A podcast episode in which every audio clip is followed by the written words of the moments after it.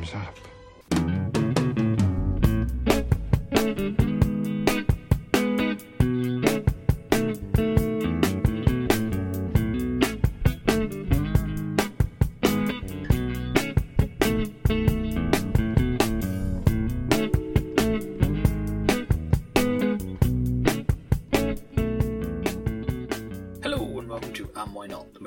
And the nerds who haunted themselves. I'm Stuart Moraine, and each episode I'm joined by a guest to talk about a movie they love and see where the conversation takes us from there.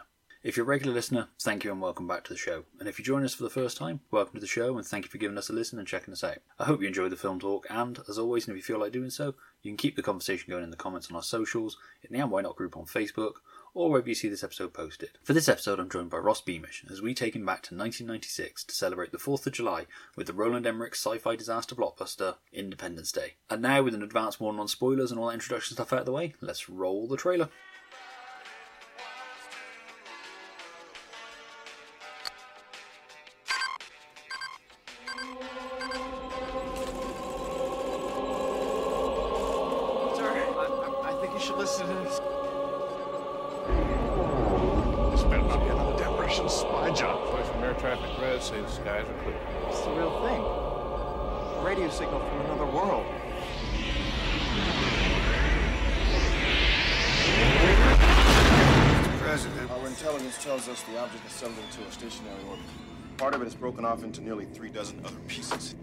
The whole, sir. Yet over 15 miles in width themselves. Where are they heading? They should be entering our atmosphere within the next 25 minutes.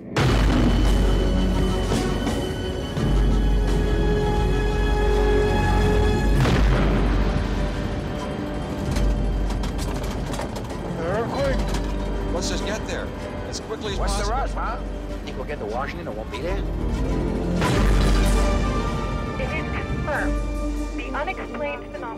Headed for Moscow. It's like a chess. First, they're positioning their pieces using this one signal to synchronize their efforts. And then what? Checkmate. God. I really don't think they flew 90 billion light years to start a fight.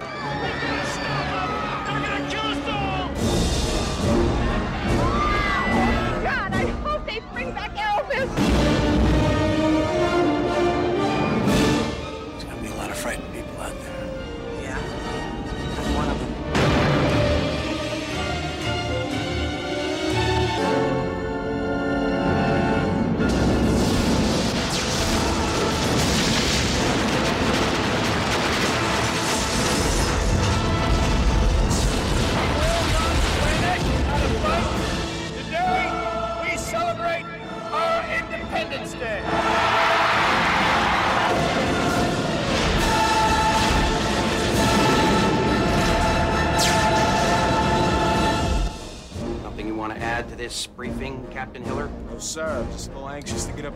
Up there and ET's ass, that's all. Hello, Ross, how are you? Hey Stu, I am doing well. Are you well? I'm alright. I'm a bit warm. It's I, I don't like this sudden shift of summery weather. I mean, it's nice, hey, but at the same time, I gotta tell you, I'm a summer guy, so uh, I live for it. But it's a little warm. Can you see this almost like laser pattern across my face? I told you, my you look like you're about to have a Nam flashback. um, yeah, I need like he- I can see helicopters coming out towards me, you know. But it's uh, I told you this study faces the sun and it gets hot, so I'm glad I can have my fan on without it ruining the sound quality of your recording here. Yeah, I'm sort of bang in the middle of the house, but it's still warm. Like I say, I'm very much a Goldilocks person. I'd like it neither too hot nor too cold. I like those sort of just perfect in the middle days. But but anyway, speaking of hot and sweaty, uh, we're going back to the summer of '96. We took you out of '96 to '97, and you know How the you. world went a little bit wrong, so we figured it's safe to pull you back to '96, but you can bring James Rebhorn with you.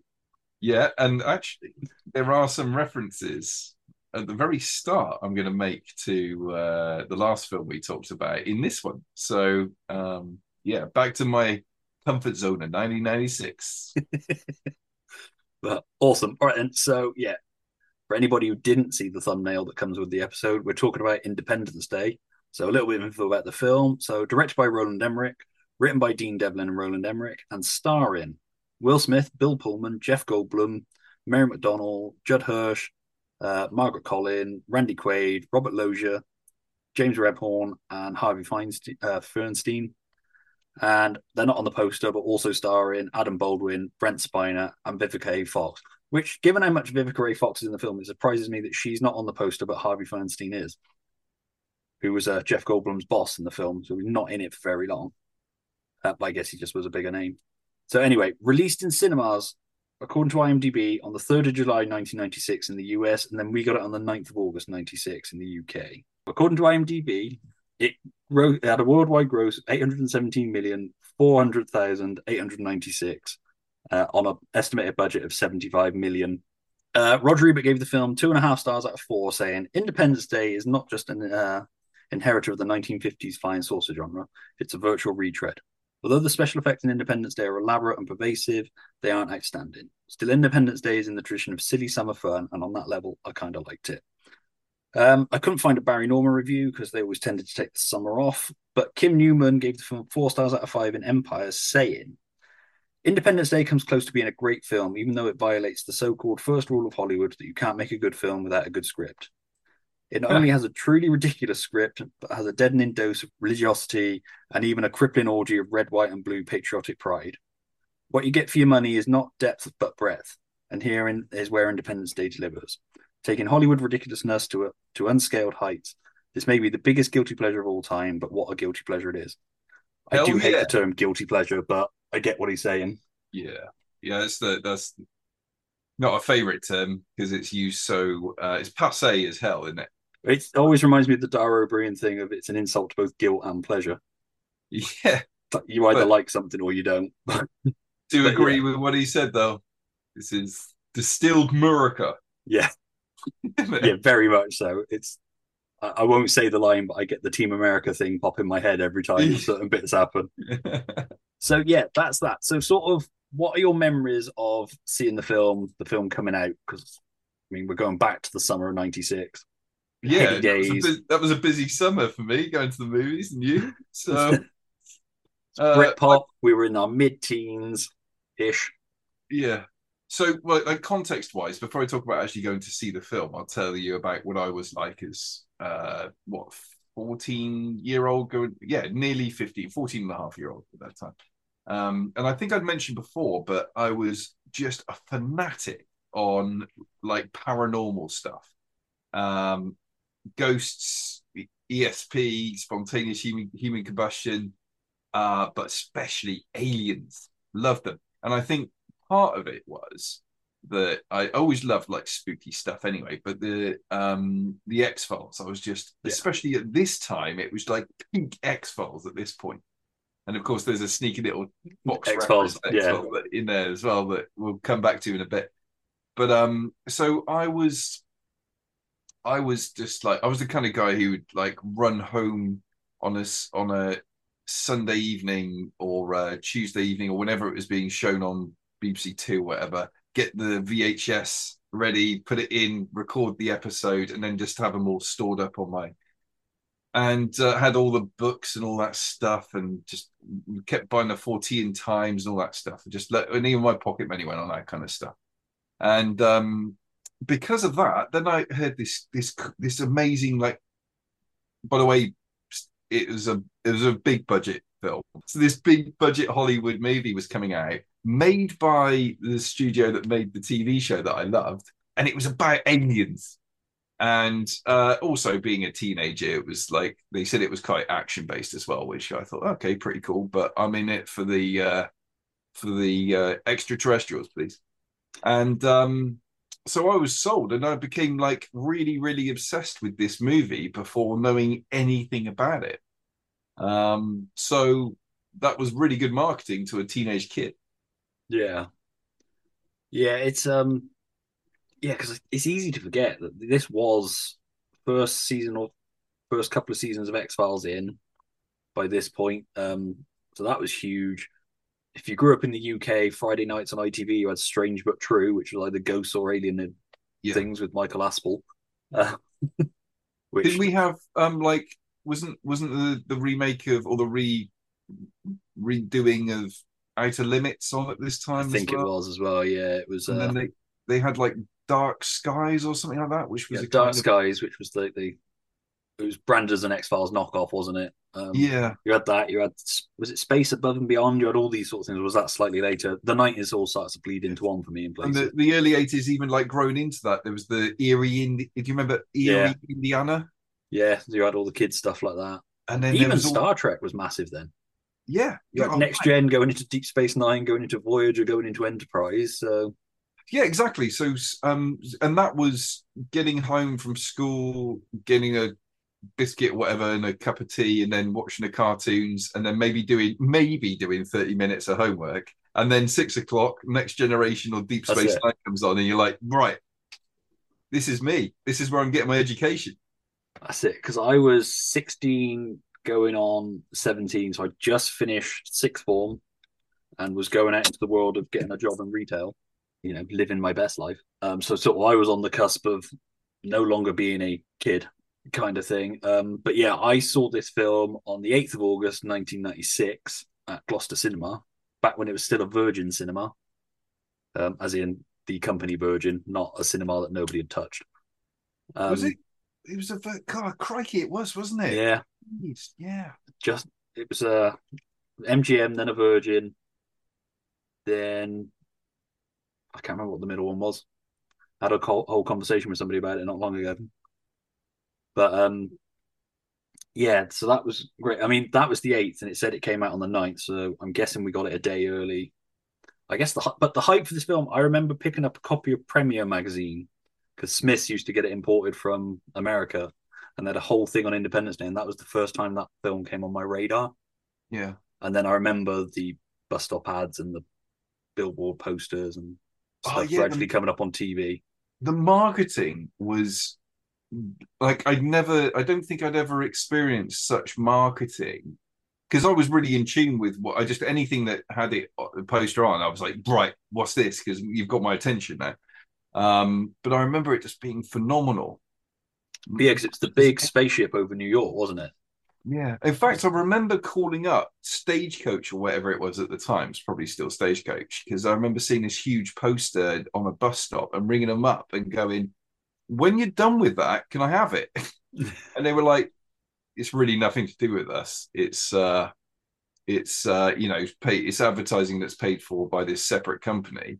And I was like, oh no. And then I think the next day I'd seen that the the glass cover had been like ripped up and the poster had been ripped out anyway. And Yeah, that was a pick up- major thing, wasn't it? Nicking things from bus stops.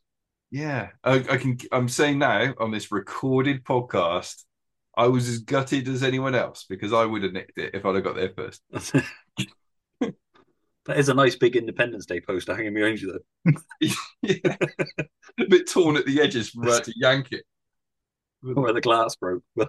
But, Yeah. but yeah, I mean, so yeah, this film is huge. And it wasn't until it sort of came out on video, I think, that they did the floating heads, or maybe even DVD, where they did the floating heads of Will Smith, Bill Pullman, and Jeff Goldblum. There was no names attached to it. No, Again, you forget at the time Will Smith wasn't the Will Smith he is now, yeah, or And even it a few years ago, or even a year or two after Independence Day, Will Smith. With it being so huge, it really did seem to fade into the time into the Yeah. sands of 1996 history very quickly.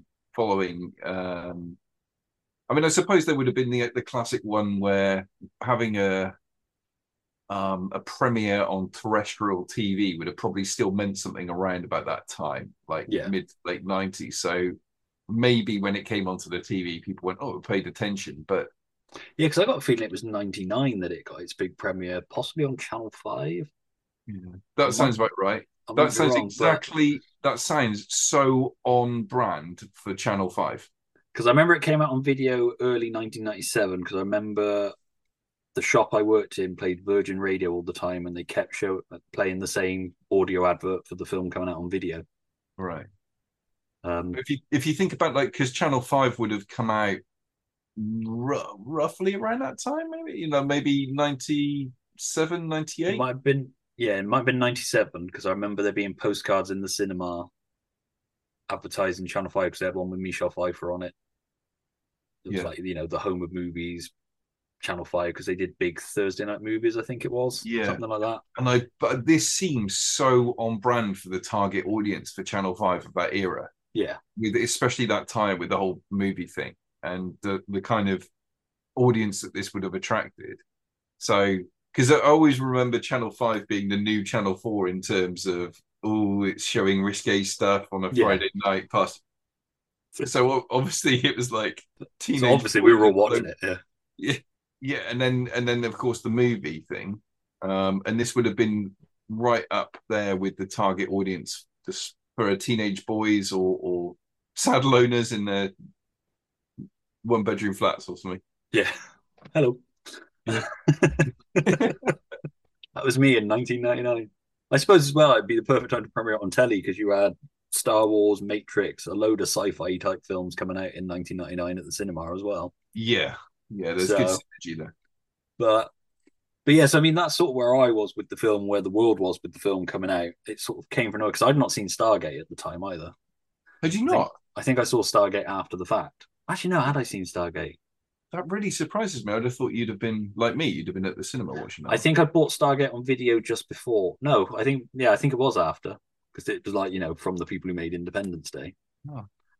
Um, because again like that was stargate was what 94 yeah, it was So that one they did was- before this. that was like just in line with probably the first series of um X Files when it came out over here, and then this was the first really big like alien based sci-fi Yeah. movie that, and I was like, mate, I'm sold.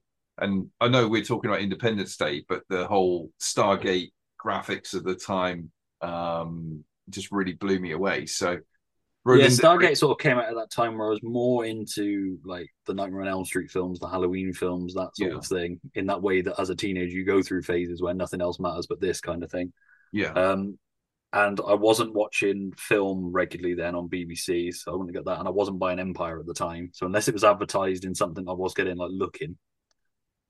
you've just made me realize how Roland Emmerich got me hook, line, and sinker twice, basically for the same the same reason, within a couple of years. It's yeah, it wasn't Moonfall, was it? Uh, I can carry.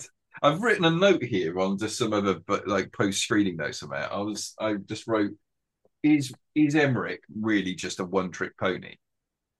Yeah, I think I he is. yeah, there we go. There's the answer. Yep. Because it cracks me up where they're like, you know, how they're reliant they were on practical effects in this, doing models, that sort of thing. And it's like this from the director of Moonfall, Yeah. which is one of those so bad you kind of Moonfall going off track slightly, but Moonfall's one of those films where you're like, this film can't get any dumber, and then the film goes, "Oh my beer." I couldn't. I couldn't. I couldn't. I couldn't go there. I just couldn't watch it. Uh, it was one of those ones I had to. It was on Amazon Prime, and I was like, I've just got to watch it. I'm in the mood for something that I can, if I have to turn it off and walk away. It's just like it got so much dumber as it went on. Brilliant, but not great. But awesome. So, all right then. So we're going to do it. Usually we jump all over the place, on, or sometimes we jump all over the place on these, but we're going to do it a bit more in chronological chronological order of the film. Yeah. and as we watched it, kind of thing. So I watched it last night. Not that I needed a refresher because I watched it the last three years, I think, on July 4th, oh right. mainly to annoy Catherine. Okay. I've been like, it's July 4th, we're watching Independence Day tonight. She's like, I'm going to bed then. Well, I, I did like you. I watched it last night, but it's unlike you. It's been years since I watched it. In fact, I was trying to rack my brains and um, going back to talking about seeing it at the cinema.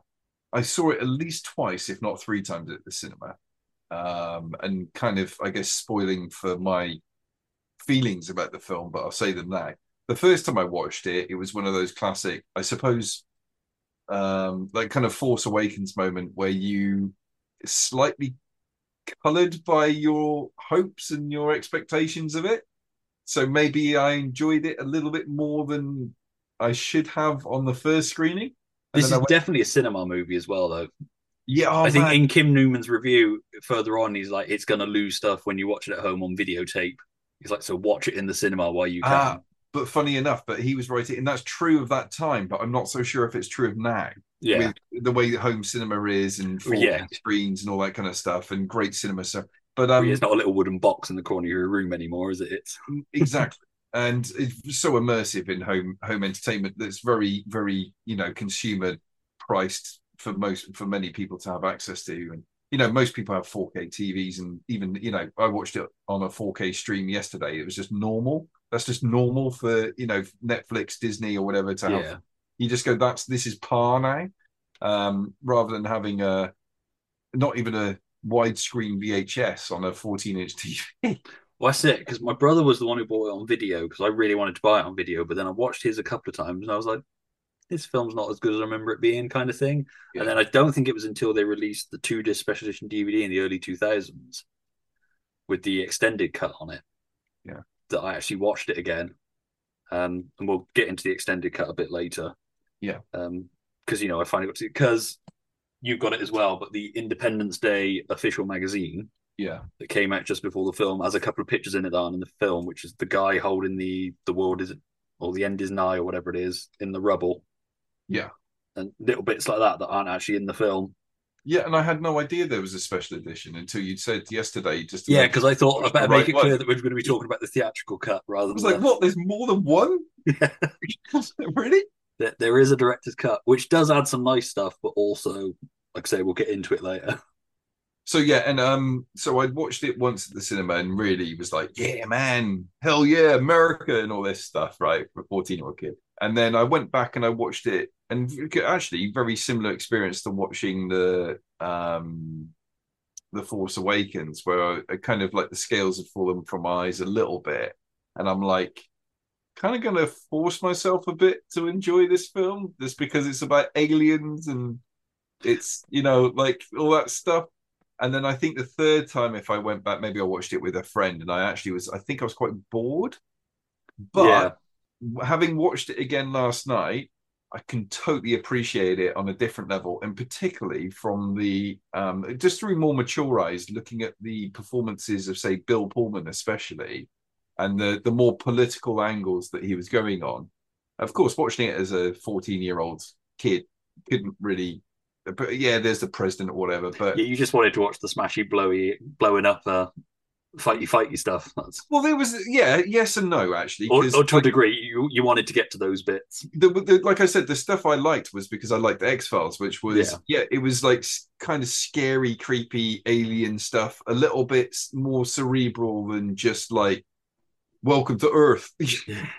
um, but it was it. I didn't put it this way. I hadn't exactly watched West Wing when I was fourteen Yeah, and and having seen having loved you know fallen in love with that show since and and and love politics and especially american politics i can see it from a completely different perspective a different prism now Yeah. so um yeah i mean at the end obviously we give our final thoughts and everything but the my memory of watching it when you said do you want to watch this you, you know do a podcast on it i was like yeah of course you know like i'd love love to do a podcast with you but this wouldn't have been a film i'd have chosen but Yeah. I'm really I'm really glad you did because I got I've now got to see it in a different way and appreciate it in a different way. that's it. 'cause this is one of those films that it, it's such a moment in time kind of encapsulation of it, and I mean possibly get into that a bit more again when we talk later about sequels and the like. Um, but it just sort of captures that moment for me, sort of where I was, I can remember it and that sort of thing, and yeah, it's just yeah, it's a nice little time capsule that takes you back, kind of thing. It really is, man. It really is in so many different ways. Now, Captain, get him out of here! Hey, hey, don't tell him to shut up! You'd all be dead now if it wasn't my David. None of you did anything to prevent this. There's nothing we could do. We were totally unprepared for this. Ah! Don't give me unprepared. Come on, Julian. It was what, in the 19, what, 50s or whatever, you, you had that uh, spaceship. Dad. No, Dad. Well, yeah. Yeah, that thing that you found in New Mexico. Dad. Where was it? Not, not, not the spaceship. Was that Roswell? Roswell, New Mexico, do yeah. this. No, you had the spaceship and you had the bodies. They were all locked up in a, in a bunker. Where was that? David. I don't know. Area 51, right? Area 51. You knew then. And you did nothing. Sir, Regardless of what you may have read in the tabloids, there have never been any spacecraft recovered by our government. Take my word for it. There's no Area 51. There's no recovered spaceship. Oh, excuse me, Mr. President. That's not entirely accurate.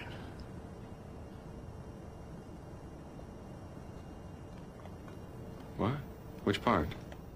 So yeah, the film opens with the explody 20th Century Fox, Roland Emmerich, Independence Day, and then Yeah, I actually, I actually said, I actually said that was really scary, and that was why I was like, yeah, man, because this is like X Files is scary, and when it's got the graphics of the um Independence Day, and it goes, it goes, and yeah, it flies towards you, and I thought, funny enough, that was really similar to the game, you know, with the puzzle Yeah. pieces.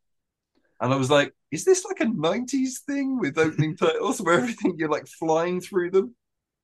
Yeah. I don't know if it's like you know they, they'd reached the point with the technology where they could do it.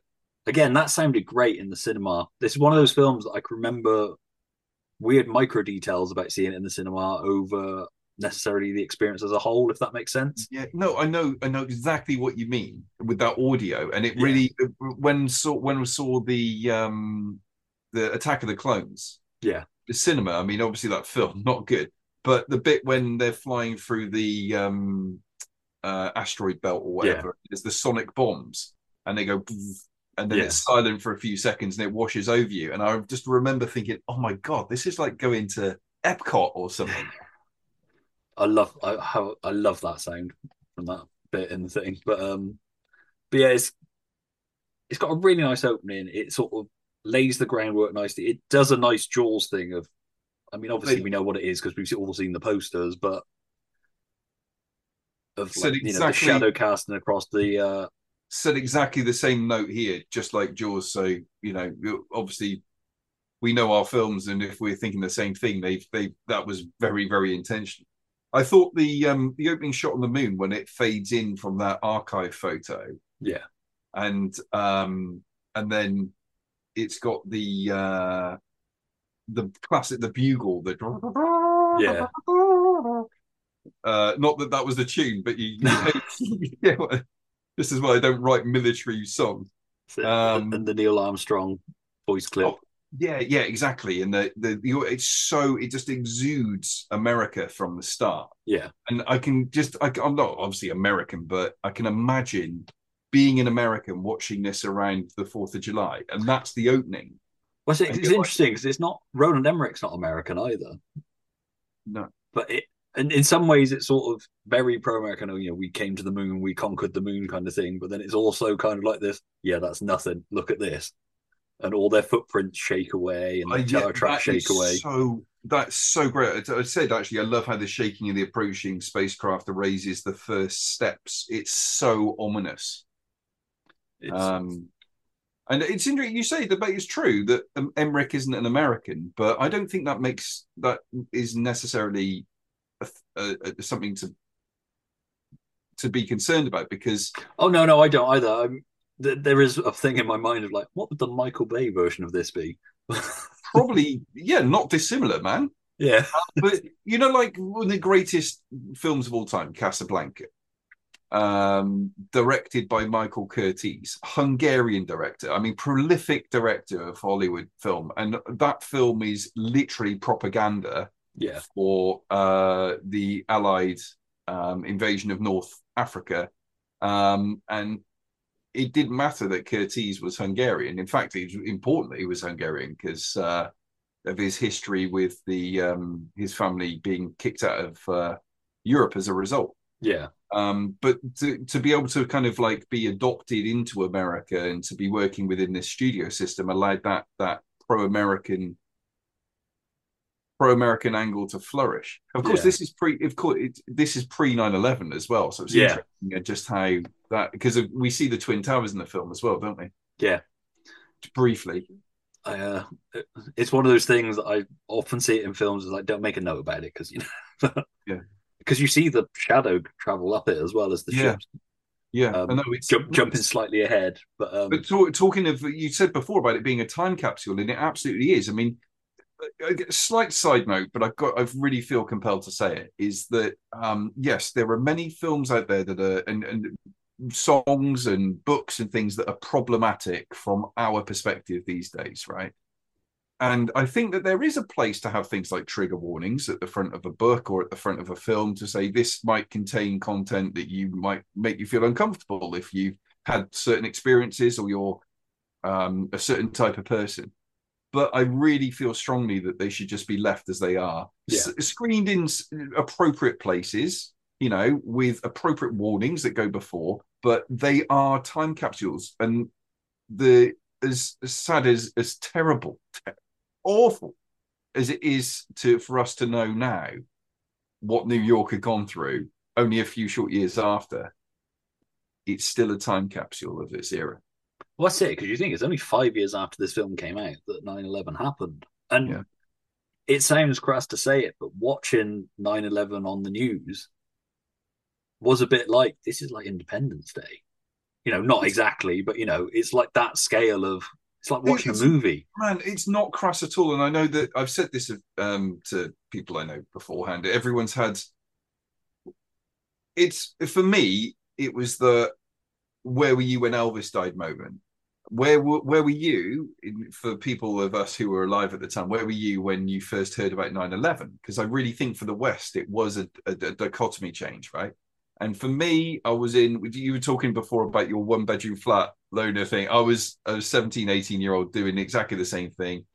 I'd come out of the shower or whatever I, I had the tv on the news was on and i looked round and i went this this like this mid-morning movie is a bit dull why, why isn't the shot changing? Because it was just a disaster film right? Yeah. new york. And like what what's going on? And like this is this is crummy crummy cinematography. And then of course it dawned on me and then the second plane came in. Yeah. and um it it is so true i think what you said about us being not not desensitized in any way but becoming more familiar with the destructive imagery because of things like independence day and so forth that Well, that's it, because you look at Independence Day after the fact now, and it doesn't look like 9 11. Kind of, it doesn't look real at all. The way that some of the buildings blow out and that sort of thing. Again, it's a different kind. It's a fireball rather than Yeah. what happened then. And I'm again, I'm not, you know, belittling 9 11 at all, No. anything like that. Um, but it's so you sort of look at it now, and it, it's different enough that you can then still watch this. And I mean, again, people who went through 9 11 possibly may not be able to watch films like this anymore. yes Um, but I'd argue after 9 11, once people saw how things like that happen, it changed how they started to do that. You look at something like Man of Steel, maybe, and Yeah. the way the buildings come down in Man of Steel, and it's like that's a post 9 11 version of a city being leveled kind of thing. Yeah. Um, and of course yeah, like sophistication of audiences changes so Yeah. you know things that i was trying to think of something superman 3 with the uh where the lady gets turned into the robot yeah. i remember being absolutely terrified of that as a kid and then re-watching it on youtube a couple of weeks ago going is it still that terrifying and then just going what on earth was i thinking of you know I had it recently with Young Sherlock Holmes. I picked it up on a whim. And I was No, that I, remember, no, I remember no, being terrified. That no, it is wasn't that. It's where they sacrificed the girl. yeah That really disturbed me as a kid. And when I watched it in the thing, it's like it's still disturbing, but it's nowhere near how it's played over in my head for the last 25 years.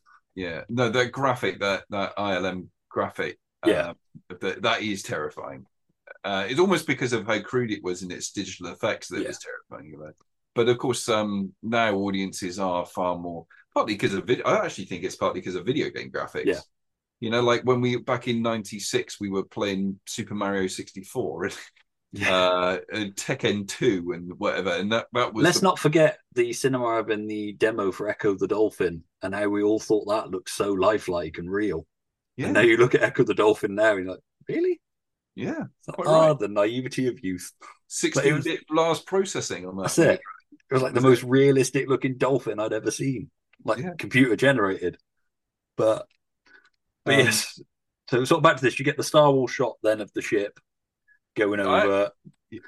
I actually said it reminded me of Red Dwarf. Yeah. yeah. actually, I wonder if just Roland needed a Emmerich, big meteor sticking out the bottom of it. yeah. I just wonder if Red if uh, Roland Emmerich had gone. I know they're going to compare this to the Star Destroyer, but actually it's an homage to Red Dwarf.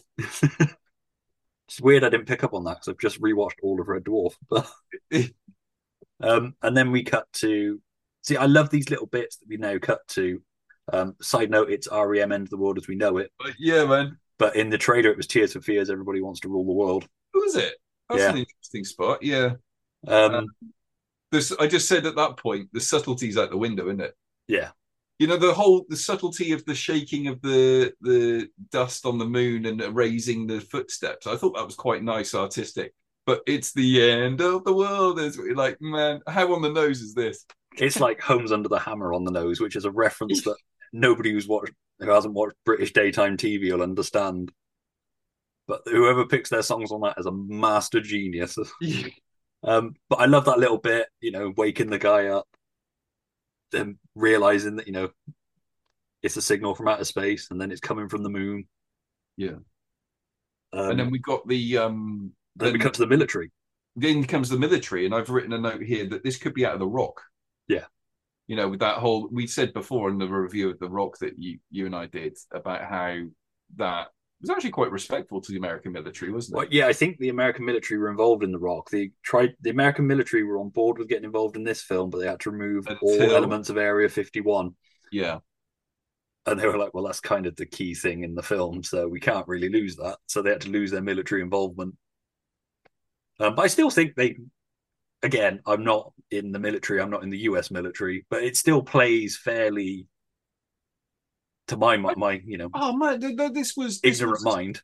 this was as strong a piece of recruitment for the American Air Force, I think, as um Top Gun, was yeah. for you know, because he's still like kicking ass of aliens and and smoking cigars and walking through the desert, going yeah, you know. That's it. Um, but I love Robert Loggia in this film as well. I love that gruff general. I love the fact that the guy telling him is the dad from the Wonder Years as well, because that was big at the time. Yeah, yeah.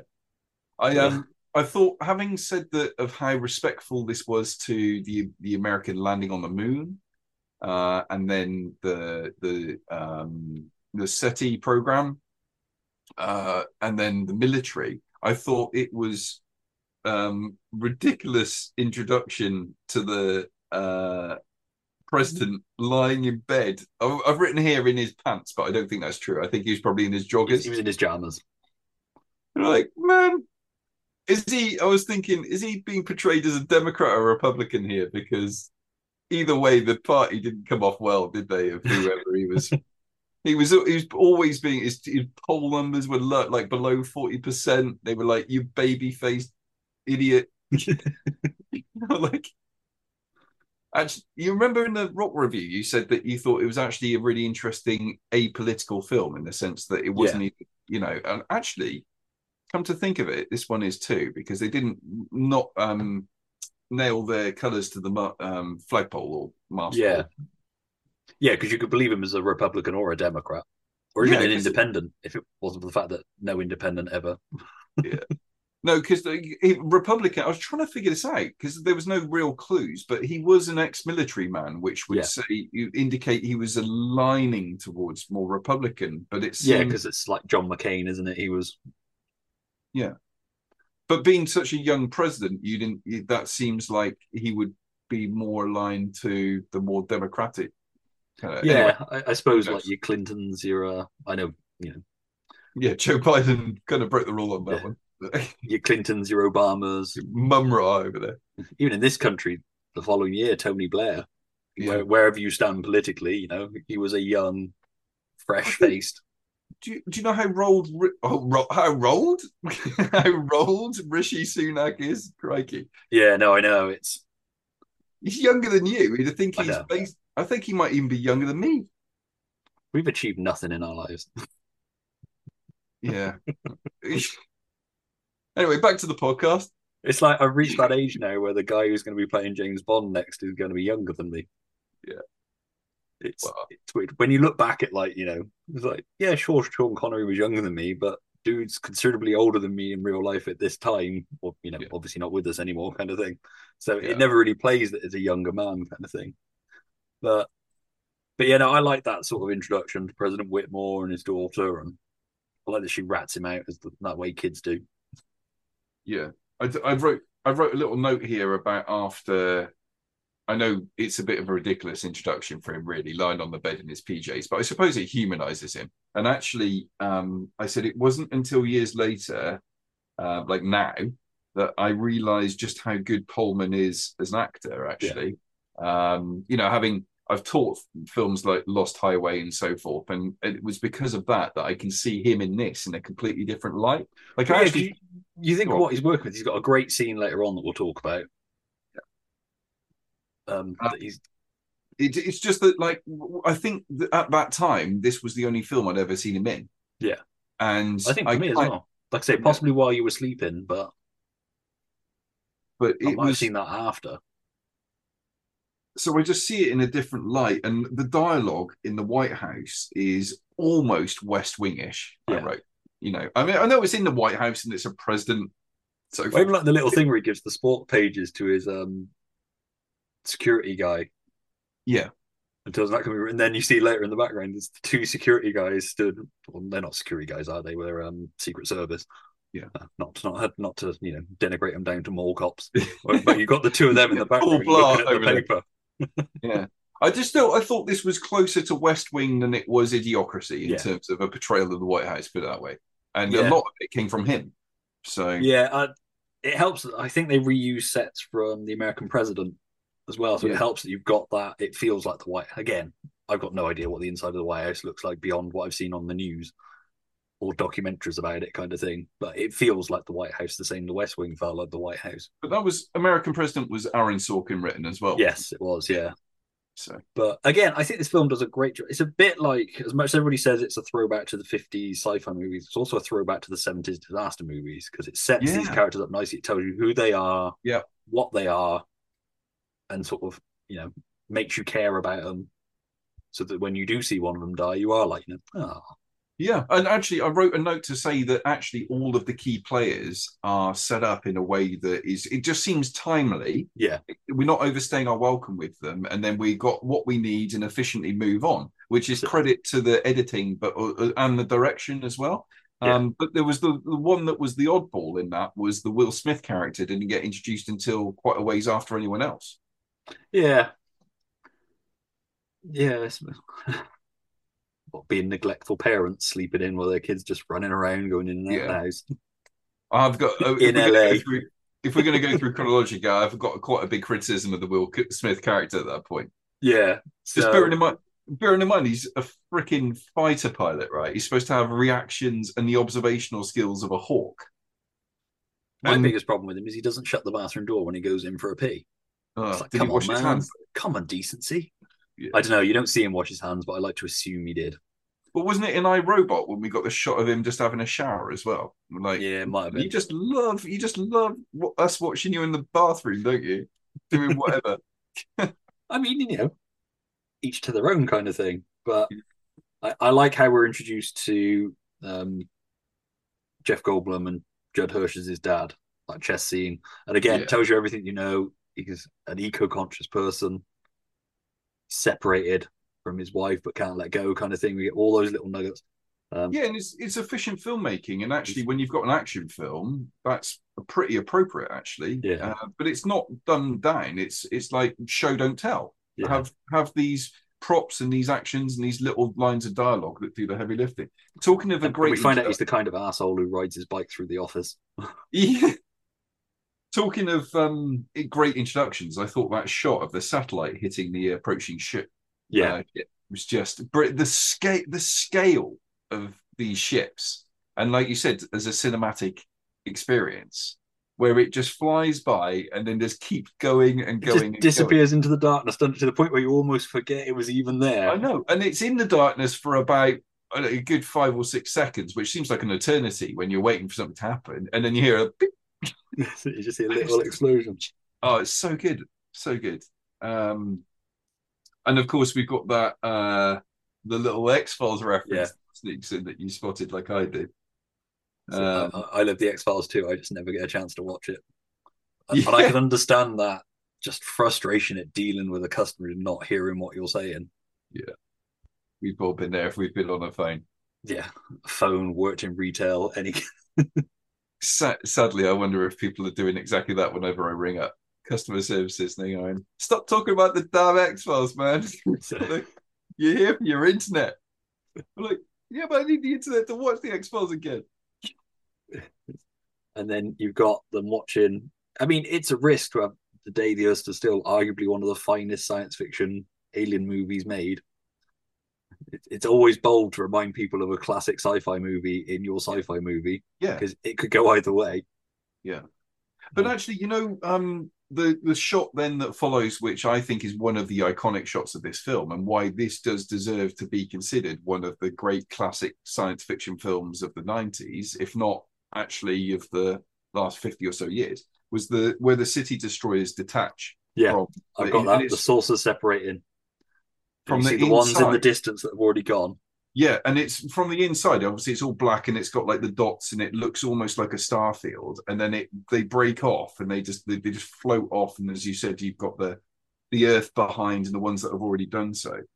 And I got to say, like it's so cinematic, man. And it's Yeah. been 27 years since I think I saw that at the cinema, and I I was right back there in the cinema when I saw that yesterday. Yeah, Watched that. I was like, man, I remember this. Like, yes, because it holds on black for just long enough, almost to the point where you think there's going to be a little note come up saying "reel missing" or something. yeah, yeah. And, but yeah, it's just the way they move as well, the way it sort of pops out and then like levels up to being side on. Um, and again, you sort of get the scale of it, but you don't get the actual scale of them yet. Those city destroyer kind of things. Um, but yeah, it's just wonderful, wonderful shot. I Um, wonder if um I think I mentioned before when you asked me what I was doing on the the last one we did, and I said I was replaying Mass Effect, and I wonder if um because that is a brilliant piece of modern science fiction uh, entertainment too, and there's huge, huge ships and space stations and things in that game, and I wonder if if it hadn't been for films like this, and maybe even this one in particular, that you just wouldn't have got that kind of epic portrayal in other mass media of these kind of things because he did it. Emmerich did it so well in this movie. The sense of scale and epicness and and terrifying nature. Yeah. Oh, the, whole build up, they're giving you little nuggets of what you need, and then going back to the White House with the briefing room where you've got James Rebhorn jumping the gun and wanting to just start firing stuff at them. Yeah. Um, and I love the way that the military guy, because again, this was the clip that was in the thing that he used to play on Virgin Radio, but I love the way where he says they should be entering our atmosphere within the next 25 minutes. It's like the bit earlier with Robert Loggia where he first finds out, where he says that a meteorite is like, no, definitely not. And like, how do you know? It's like, because it's slowing down. Yeah. That's a great little bit of line. Yeah. And like I say, just the way the character's called Harper, according to the badge on his thing. But um, yeah, just the way he says they should be entering our atmosphere in the next 25 minutes.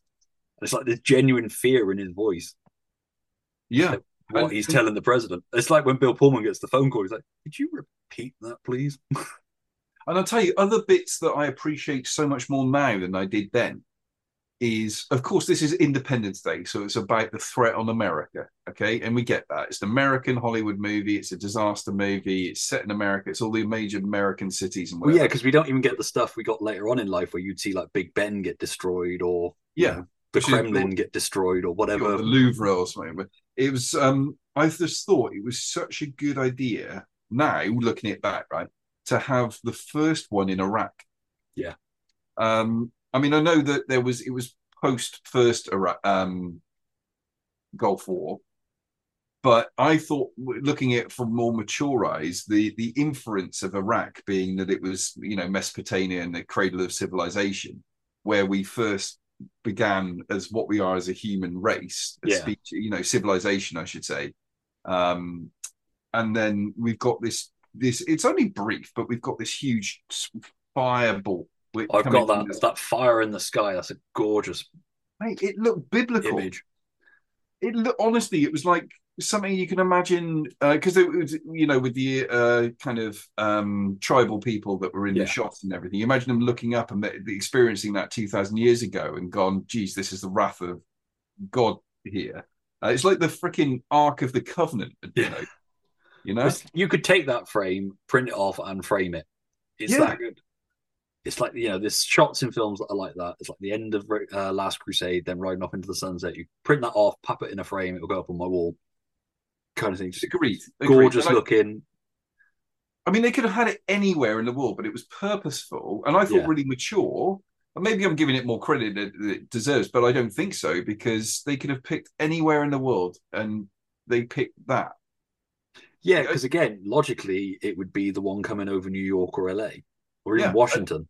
And from my memory, that's what it was. The first shot I remember of seeing the spaceship was that iconic shot of um the I couldn't even remember the bit with the AWAC where you know that where it with the death scene where it goes, oh, it's clearing, it's clearing, and then you see the fire, into the wall of fire. which again was great, great foreboding. Um, the way the one guy gets up and tries to like turn away, oh just yeah, as the flame rips through. yeah, That haunted me as a child. Like, where'd you go? yeah. It's like it's almost like the you know Sarah Connor shot in Judgment Yeah. Day. You know, it's like that is I've just seen someone die, like not just movie death, but like fried in front of me. That's not nice. Because I mean, part of me in my head is like, what is the logic of flying into something that's potentially flying? But they don't know what they're flying toward, do they? But even flying towards a wall of flame in the sky, Yeah, and it, it's not like you'd expect it, do you? yeah, I know. It's You it's know, such, a, it's such a weird thing. Like, yeah, we're flying it. There's fire in the sky. We're going to fly towards it. But then directly after that, it's such good editing because you said it before about how we've been established with the key characters, and then it just cross cuts really quickly between the now established key characters, and we can see their their individual reactions and the individual situations they're in as well. Um, Because just was- before that, I like the bit on the sub as well. Where he's like the radar maybe playing up, but the sonar is completely off the scale, and you just see this big thing of red yeah, going oh, across yeah. the screen. And again, I think that's a subset from Crimson Tide that they just reused. but it's it's good because not only is it good like movie writing, but it's also builds a quite a believable diegesis of the world. So Yeah. it's I, like- I'd argue that this film peaks at the end of July second. yeah, As good as the stuff that comes after is, but you know, the end of the first act. I agree. Yeah. And yeah, and that's where I got the majority of my notes from was in the first act for the same reason. Um, like I said, that's what really plays like a seventies disaster movie. yeah, it feels really threatening and and genuine. Actually, when from the point where where Brent Spiner goes, "Oh, do you want to see the the, big freak boy show." Yeah, the freak, yeah. the the freak show.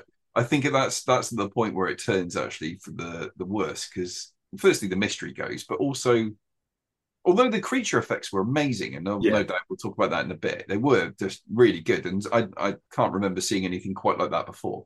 But the the threat of this, like you don't know the alien, you just know it's coming to destroy you.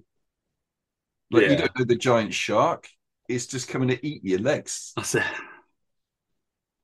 That's it. It's just, I mean, and then obviously you get the shadows of the ships moving and slowly stopping in position. I love everybody going down to the basement and Jeff Goldblum uh, running up the stairs because he's just got to see it. Yeah, I mean, look, we, it of course it is probably the most second only to the uh, White House being blown up. Yeah. The shot of the spaceship coming over the New York skyline is probably the most iconic shot of the film. Yeah. Yeah. It's just the way it sort of side moves into position as well. Yeah, like somewhere in there, there's an alien going, back it up slightly. Yeah, didn't quite. I can never do a three point turn. With this city destroyer, damn it! That's the most I want to see him just reversing, Yeah. going forward, reversing. Be like Austin Powers, but you know, just with a giant 15 mile wide spaceship.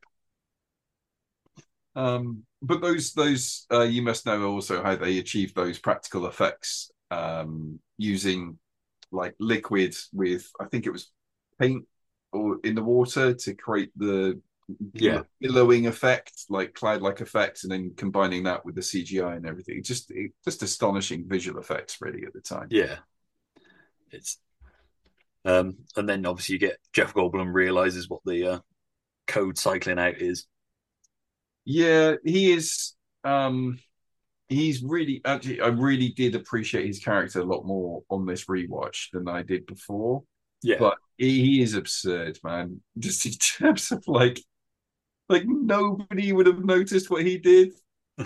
Uh, I suppose if it's hidden in the TV signal, who's looking at it? But again, you, you've got to take leaps of logic, of course, you have to. Especially as the film goes on.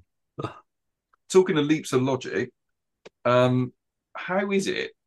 How is it that um, these aliens know exactly all of these iconic cultural places? Because a lot of them they go to, you, could kind of go, all right, the White House. They've probably looked at like, you know, the seat of power in this place. But yeah, because you wonder what the military strategic thing is of taking out New York and Los Angeles. Well, more particularly, the, it's the um, Empire State Building, isn't it? Yeah. So, like, why? Like, why the Empire State Building? Perhaps they just don't like the Yankees, so Maybe. New York had to go. But like, I, I don't necessarily mind New York being that there's such a, a hub of, Yeah. um, and it is the fi- world, uh, arguably like the world financial center in many respects. But like, why, why directly over the top of the Empire State Building? Like, It's why? just because it looks cool. That's it. It's because the aliens were like, damn, we're going to show those Americans. It's kind of it's something." either that or down the middle between the two twin towers, isn't it? And again, I'm, I- I'm aware yeah. what came later, but that's the only other signal Yeah. over the Statue of Liberty. But you know, then you've Yeah. got all that water in between. But then, of course, you've got the day. Is it the third of July when you've got the Statue of Liberty doing the old um, Planet the Apes, Yeah, it's it's it's led on its side. The uh, the Hudson or whatever it is? Yeah, the Ghostbusters made a walk, and yeah. With the you can control it with the Nintendo Entertainment System stick that's it. quite well enough. It's it's fine. It's fine. She's got no movable limbs, but they make her walk. It's cool. Um, and I do love, obviously, Will Smith and Vivica A. Fox. I quite like the timing when he the kid try, when Dylan tries to wake him up, and because the ship's just going overhead, she thinks it's still dark, Yeah, so still thinks it's early morning, so just goes back to sleep. But I do Yeah. like that shot of Will Smith going out to get the paper.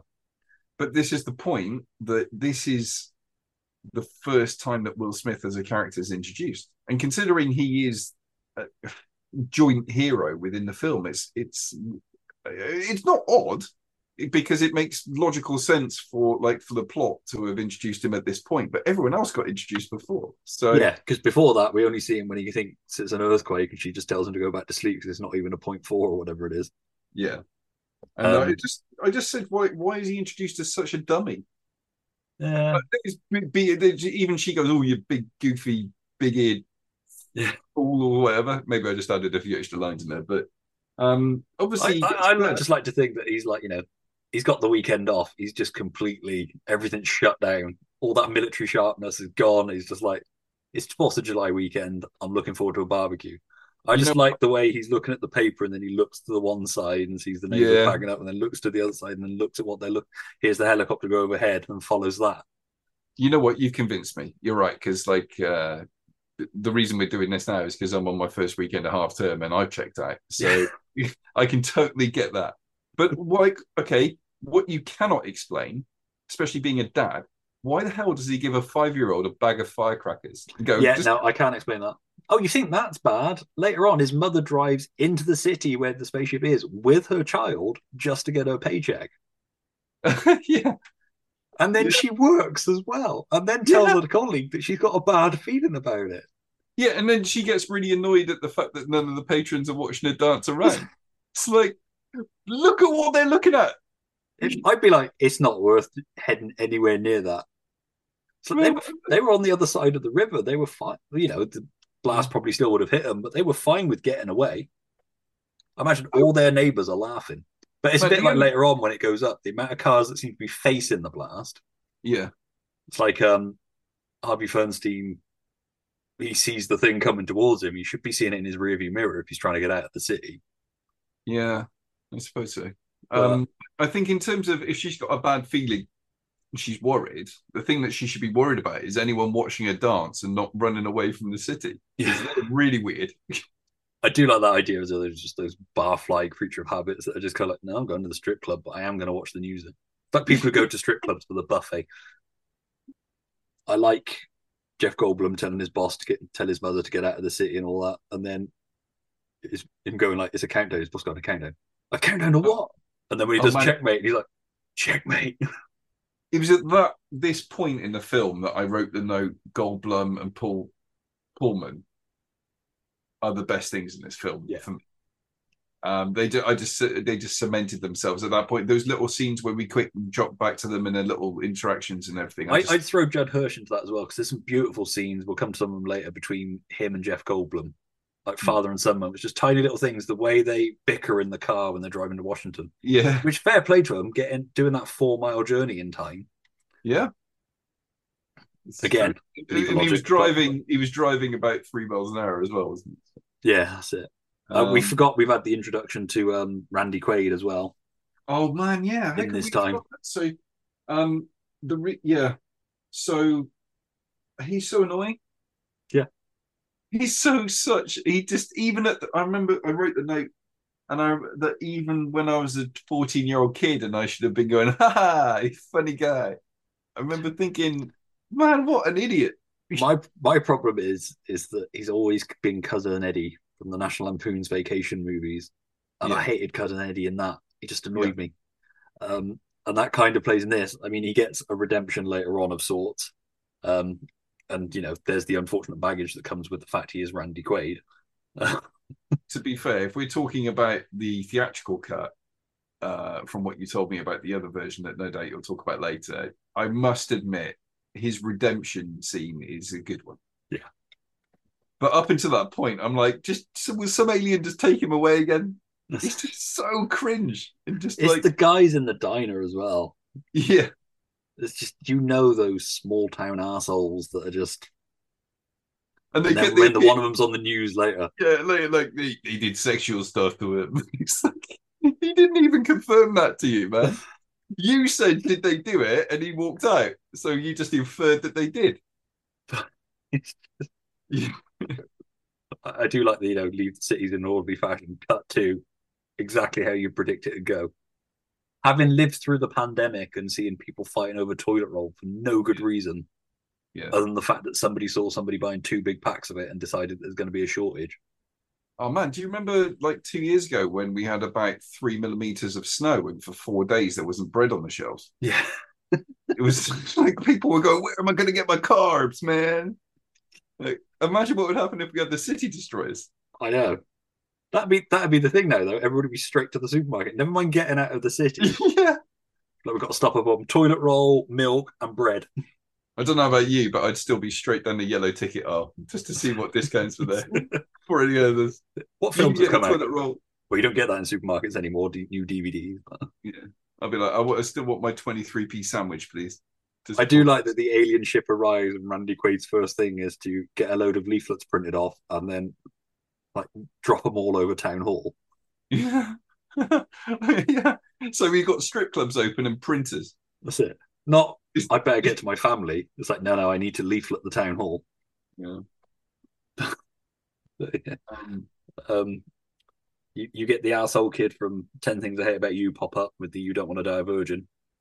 oh yeah, that's yeah, that's slightly awkward, isn't it? I felt this. You know, we we're dads, and obviously I'm a teacher of teenagers, and the last thing I I got to say, the last thing I want to know about are teenage relationships. I Yeah. just want to teach, and then you know, Well, yeah, especially because we can still remember what we were like as teenagers. Exactly, and that's the thing.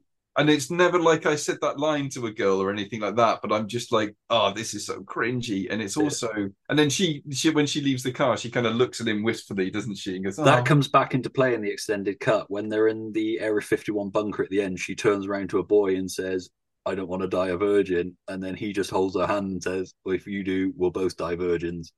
That's actually quite this, sweet. This nice, sweet thing. That's quite Um, sweet. And yeah, you should find a decent guy. not Yeah. just not just a guy who's kind of like, world might end. I'm going to try and get some.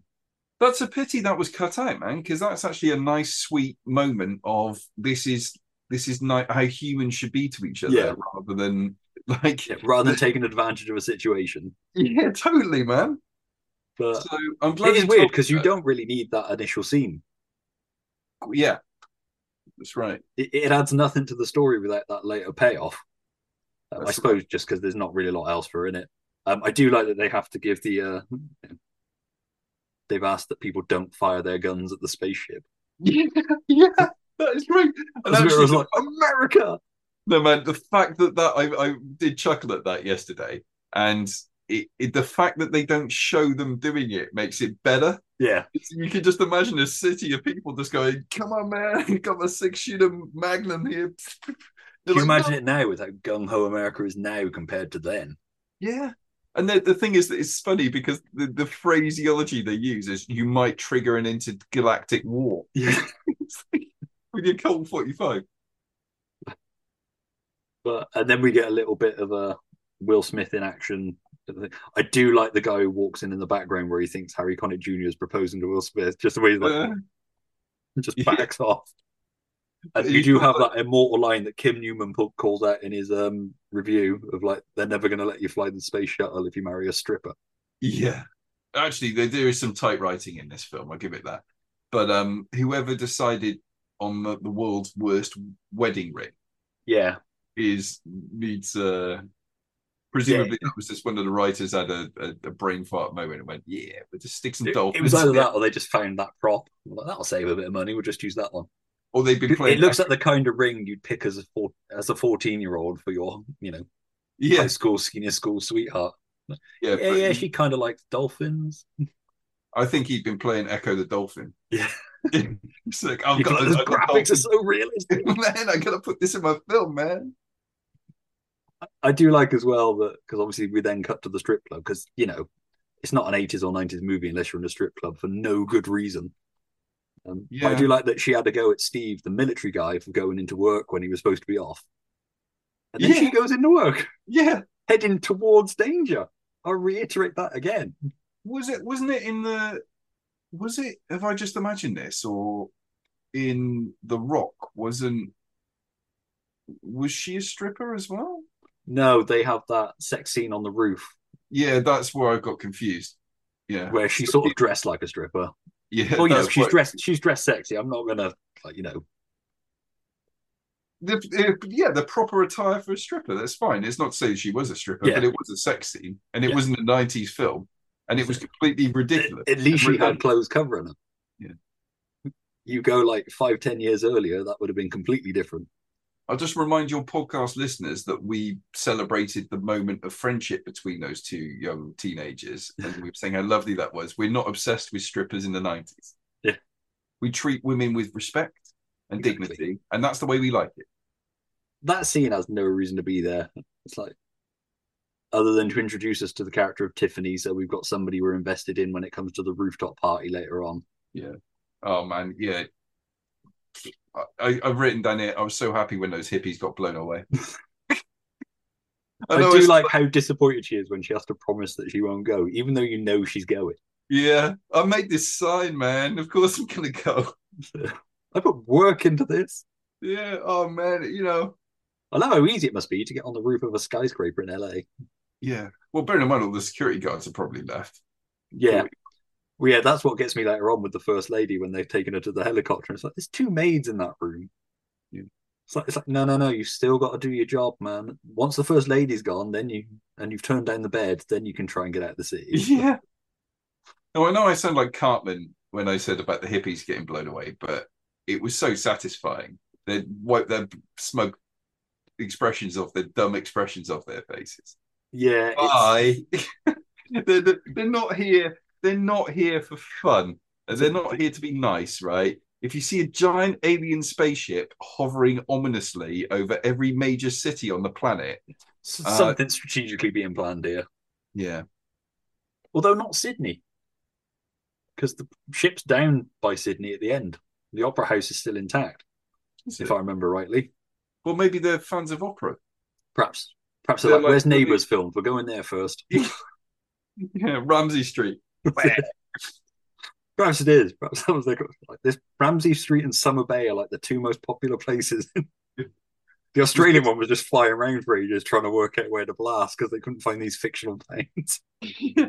Where's Mrs. Mangel? Where is this Erinsborough? Yeah.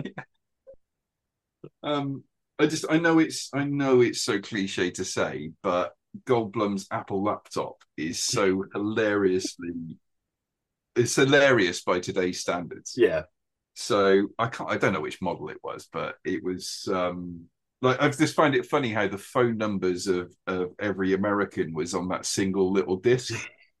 And it's not to say it probably could fit a disc like that probably could fit uh, every n- name and number on it, but just that you'd carry that around.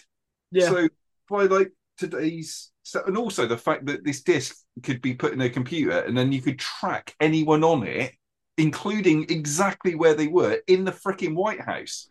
Well, that's it, because he only uses one little thing to triangulate a position, but you generally need other satellites to bounce off to be able to At triangulate. least three, I think. Yeah, to triangulate. Well, Literally, yeah, it's a because tri- there's three points of a triangle. triangle. Yeah.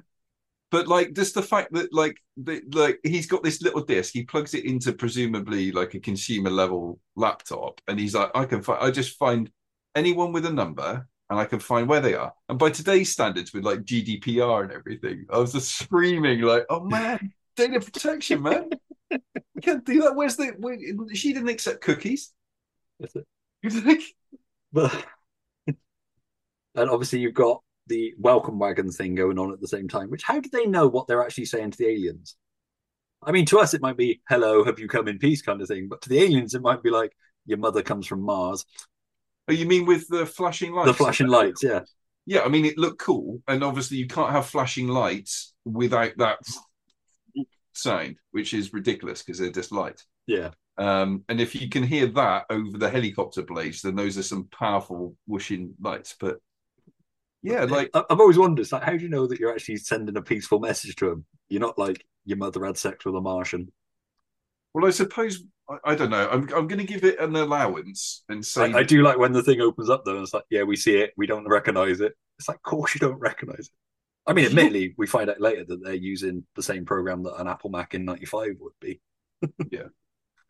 Yeah. So it's probably like it was probably trying to show him how to play Minesweeper or something.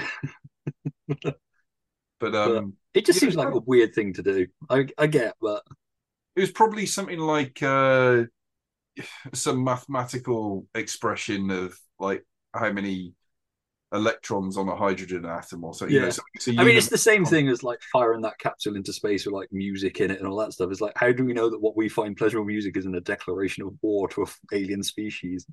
I know, but they also have stuff on there that's just a universal constant, Yeah. like like the speed of light, and you know is is expressed in. But then again, if you don't have ears and you don't have eyes, That's it. Like Yeah. you- you've got you to, know, you've you're got not to dropping the ultimate insult.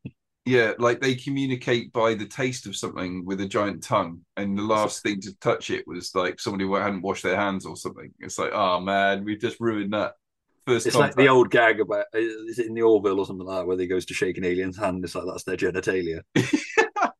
yeah. Hey, you know what? As a as a um a, pre- a prequel to this, what they should do is they should show this beautiful planet with all these aliens on it. The ones that attacked us are all on it, and they're all actually super peaceful and everything. And then our Voyager space probe just comes crashing in and like just wipes out like a, a nursery or something. and then they're like, "Oh man, and we, we our, our species was dying off, and those were our last things." And then the next one comes in, and they're just about to read it, and then the Voyager Two comes in, bang, and the last and the thing, and it goes, "Who sent this evil device?" And they pick up, and it's just got the cl- the famous gold disc with the man and the woman, and the direct route back to our planet. You know the bit where where Bill Pullman goes, "I saw his mind," and he, he, he they just planet hop and they just take all the resources. We should edit in that scene just into that. I saw his mind, and it was us. We caused it all along. We wiped out their entire generation. yeah, it's like Um, children of men for aliens, but we caused all the the extinctions. I, I do love the little bit with David and his dad in the White House in the um, Oval Office. Let's see if they got one of those pens they give away. Yeah, What? that- yeah. I felt so awkward, like when the president walks in and they're rooting through his office on the on the in the Oval Office. They're rooting through his desk. It's like, It's those nice little moments of character that I really like. It's those, yeah, see if they got those pens they give away. Yeah. Um, I like the whole thing about you know you're talking about line of sight. That's the whole thing. Hey, see if you got those pens that they give away. Dad, what? You just don't have a choice. Okay, what? I don't have time for this. Two minutes, Connie, Tom. Mr. President, Mr. President, uh, Julius Levinson, uh, uh, David is my I told you son. wouldn't listen. No, you Let's have go. to tell him Are you now. ready? Good time. Uh, tell Just him, one David, you have to Hey, tell Connie. David, tell him. Uh, I know why we have satellite disruption. All right, go ahead. Okay. Uh, let's say that you wanted to uh, coordinate with spaceships on different sides of the Earth. I couldn't send a direct signal, right? You're talking about line of sight. Yeah, that's right, exactly. The curve of the Earth prevents it. You'd need satellites to relay that signal in order to reach each ship. Well, I found a signal hidden inside our own satellite system. Excuse me, Mr. President. They're starting. They're using our own satellites against us. The clock is ticking. The, the friction between President Whitmore and David and the Yeah. Connie thing in the middle. It's like a non sexual love triangle. Yeah, actually, uh, yeah, that was true. And uh, actually, it was really like continued right, right up to the end, wasn't it? Yeah. Where Portman goes, "Good job, that was a really good job." You know, it's like But it's even that little cutting bit he does later on where it's like, uh, you figured out part of their technology. yeah, Maybe you can help them unlock some more. And it's like, let's hope you're as smart as, or let's see if you're as smart as we all hope you are. yeah. And the, that's what I meant about Bill Pullman. Like I, I, I saw it in a completely different light. Those that delivery of that line, and he's got like a kind of side eye to him as well as he says it. Let's hope you're as smart as we all hope you are, you dork. Because originally they wanted Kevin Spacey for that. And he was meant to be, I imagine he was meant to be more like the James Rebhorn character. Yeah, I can. He was yeah. meant to be a slimy president. Um, but Kevin Spacey was like, no, I want this much and priced himself out of it. Well, yeah, So I, I imagine they then separated out and gave at the James Rebhorn part so he could be the uh, horrible little slimy bag that he plays so well in films, and then made brought in Bill Pullman and played it more towards his style of warm and friendly. Because I don't think it would have worked with a Kevin Spacey esque American No. president. no, it was no. Pullman was great in this. Yeah, he was great. He was he was so well cast for it, and he delivered it so brilliantly. And it's like I said, it's it's improved with age. The, for me, at least, maybe it was my eyes looking back rather than anything. But he, uh, yeah, and sadly, Ro- Rebhorn didn't get a Hawaiian shirt for this one, and he didn't. No, he, he didn't get to a point where he had to throw him off the roof. No. He did get fired though. That's it. It's um, but yeah, so you you've got that. Obviously, the penny drops, but there's a countdown going on. They've got like less than thirty minutes to get to Air Force One. Yeah. Um, and I like that whole bit. I like the packing up, all that stuff. It really ups the tension right up to the point where Jeff Goldblum sits down, opens his laptop, sees the counter still going down, then just goes, "Time's up." Um, I love the shot of it opening up and people not knowing whether they're like, you know, aliens are going to come out or they're going to get sucked up into the ship or what. It's so beautiful.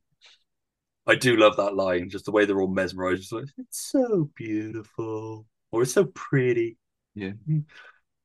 And then the reaction when the blast comes down. It's like, Yeah. Um, Good night, sweet hippie. because I'd like to think that if I was one of the ones down on the ground, I wouldn't be looking up at it. I'd be getting a head start on the leg in it. Yeah. Yeah. But again, I've seen enough X Files to know be be cautious. Uh, Yeah. But then we get, let's face it, what we were sold the film on, what we came for, which is the destruction, yeah.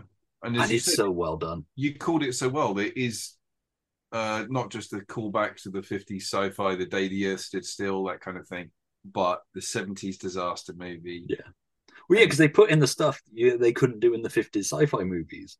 Yeah. 50s sci-fi movies, if they did that sort of thing, you'd have the bit before and the bit after. You'd never actually see the destruction, Yeah. or if you did, it was a really crudely done, bare minimum kind of job.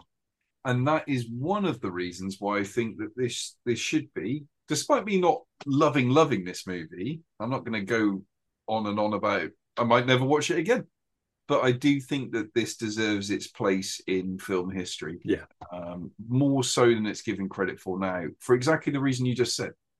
Yeah, it's. Um, have you ever watched the? There's a really good making of it. They show you how they did it. It might even mention it in that magazine. I forgot to have a, another flick through it, but it's basically the city upright, and then they just blast flame up. Oh yeah, Yeah. The camera's at the top, or the Yeah. flames at the top, and the camera's at the bottom, whichever way around they did it, and it just blasts through the model. Yeah. I love that there's always one guy still doing some filing in the office. yeah, big yeah, alien invasion yeah, going on, but yeah, yeah. I was, wondering, like, we, you know, classically now, if this was spun off into like a franchise, he would have his own TV show or something. It's- yeah, Jeff from accounts. yeah. Well, he was trying to get that check out to that stripper, wasn't he? I like the idea that he was like stealing from the company. Yeah. And the Fourth of July weekend and the alien invasion was the distraction he finally needed to put the money back, get all the files back in order. Yeah. He'd been doing a a- Richard a- Pryor Superman three skimming off the top kind of thing. What he was like, what a lucky turn of events. These aliens have I can get all this paperwork back and no one's gonna know. I'm scot free. Because I really didn't want to spend the rest of my life in prison. Yeah. Uh, oh no, fireball. Uh, but yeah, just- um, I love how the flames move through. Yeah. I mean, when you think of like all these people, you, I mean, you've seen the faces of them. There's families and all that stuff. And as a fam, as a father, you kind of look at stuff like that. You're like, Jesus, imagine being in that position where you just Yeah. got to grab your kids and run as fast as you can, Yeah. or And hope that your family can make up, keep up with you, kind of thing. And I'd argue easily in the top five most iconic shots because it was in all the trailers and everything. Yeah. But stupidest. Stupid. You know what's coming. How the flip did that dog survive? Yeah. and they're in the little literally there's a a, a, a thousand a ten thousand degree fireball that's literally playing ping pong with with taxi cabs down the middle of Fifth Avenue and they or wherever they are and she jumps into a side door and she's just fine Well, that's it. Because in the novelization, I can't remember what it says specifically about that, but it goes to great pains of saying like anybody that thought diving in the water would save them, it didn't because they were boiled alive in the water. yeah Um, and it says about you know people who went in bunkers, the flames just sucked the oxygen out, so they just suffocated. yeah Which I don't know if that's a better death or not. So to be hiding in a small maintenance cupboard with the door still open, yeah but, but as you said you- there's a few but you know you you just go with it. There's not much tunnel left when she comes out. It's like what was above the tunnel? I assume it was No, the river. but- yeah, and actually, where she comes out because she does crawl through a little gap, but if you Yeah. look behind, there's nothing there. It's Yeah. it's just, just like still open. palm trees stood up and Yeah. Uh, oh, how we are pernickety, and uh, how easy it is to make a mega budget blockbuster film, isn't it? If only we were on set pointing these Exactly. Exactly. It's like, you know, nobody wants to see the dog die, but at the same time, it's like, that was totally ridiculous. No man, I could have lived. And also, pulled nobody else into that cupboard with you. yeah, It's like, I like to think that the people that got the president to Air Force One, not just the passengers, but it was like pilots, get in Air Force One as well. Like all of you on the ground, get in Air Force, unless you need to be on the ground to get us off, get in Air Force One. It's like, take as Yeah. many people as we can with us. yeah, and even if well, like Because it's got to be an awful thing for that guy to the bottom of the stairs to be like, yeah, cheers for that. Off you go. Yeah, the one guy left is the one who's pulling the the braking blocks out from underneath wheels or something. Just, just the guy at the bottom of the stairs going, were they taking a cable repair guy with them? It's like, come Yeah. on. Yeah. Like, And his dad. and his dad. And that- I know that they don't. The president doesn't even like it. That's it. He's like, "What? I'm." I said good morning to him earlier, and he said, "Yeah, you too." I thought we were pals. He gave me the paper. yeah. And then obviously that this is where July 2nd ends. yeah. Well, of course, all those uh, famous White House security guards you were talking about earlier, because they're not as important as the Secret Service, and they'd all been laid off anyway. That's it. Just the maids in the hotel with the first lady. Yeah. It's like, it's, nobody thinks of the little people. This But I do like where we open on July 3rd with Randy Quaid pulling over so his kid can be sick. But then when he looks in the distance, you've got all the Winnebagos like parked up, and then you just got a row of headlights, like the end of Field of Dreams. Just I was wondering, is it, I might have just overread it, but was there any significance with the kid being sick? he was ill because it's something again that plays in because he gets sicker and sicker, and then when they arrive at Area 51, they have to pull one of the doctors away from the alien to look after um Randy Quaid's kid because he's got an illness. So they just But it didn't do any anything for the plot, did it? It's not No, like It's it, like if it was like his the alien would have had some DNA. yeah, that's it. The alien blood would have saved his life. It, it was just a weird little character piece that they put Yeah. in. You know, he's got a sick kid. It was fine know by the end anyway. I know it sounds weird. Yeah, right, exactly. Ridiculous. I know it sounds weird, but you know the girl had said before about the whole "you don't want to die a virgin" line and everything. Yeah. I was like, is he pregnant? I couldn't quite figure because like the kids and they were trying, you know, cop off with each other and all. And then he was feeling sick, and I couldn't remember him feeling sick before. And I'm like, what's what? Uh, uh? I, I don't know if it's to play into the how deadbeat Randy Quaid is that he's going out and getting drunk, but he's got a sick kid. I do love that the whole family is willing to abandon him and leave him behind.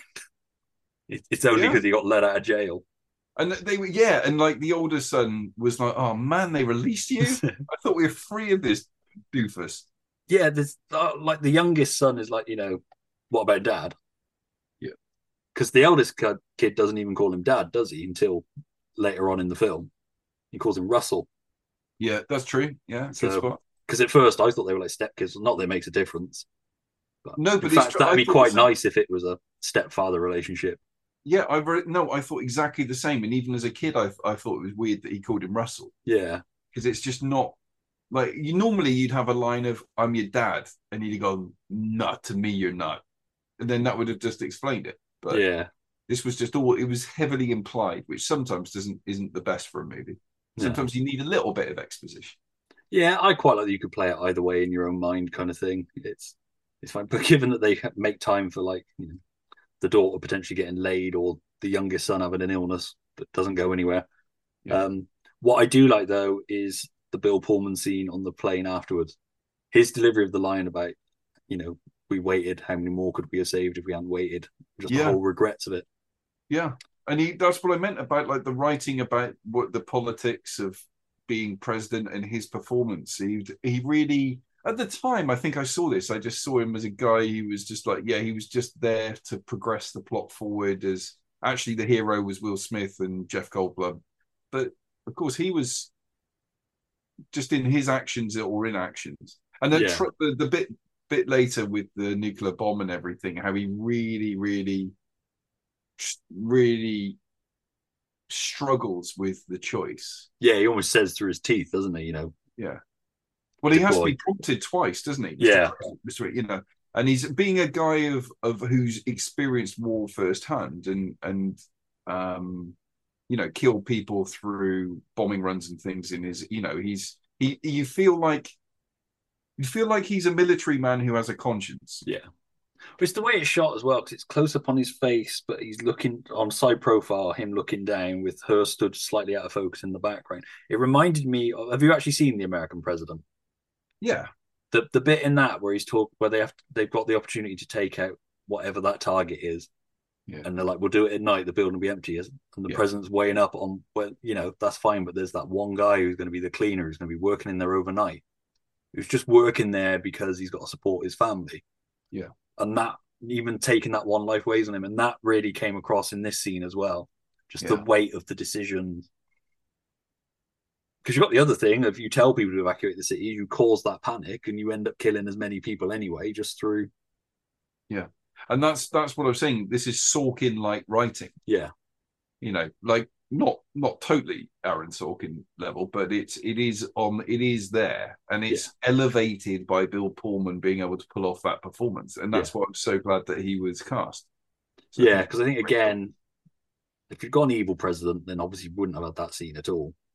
It would have been a shrugged off kind of thing. Or if you'd gone a bit more gung ho kind of president, it wouldn't have played as well. I don't think. If you'd gone like a Arnie type muscle man action hero Yeah. kind of president, But what is Um, great about what what Pullman does does is, of course, later he gets in the plane because he says, "I belong in the sky." yeah, So he has the, a, a wonderful balance between I have to wear the weight of the, the decisions I make on my shoulders for potentially millions of lives and irradiate the city, a major city like Houston, or I think it is Houston that they fire Yeah. it over, isn't it? Yeah. And and then there's that, and then but also, right, I'm leader. I need to get in this plane and I need to do what I can, what I've been trained to do as a professional pilot as well. I thought that was a good balance.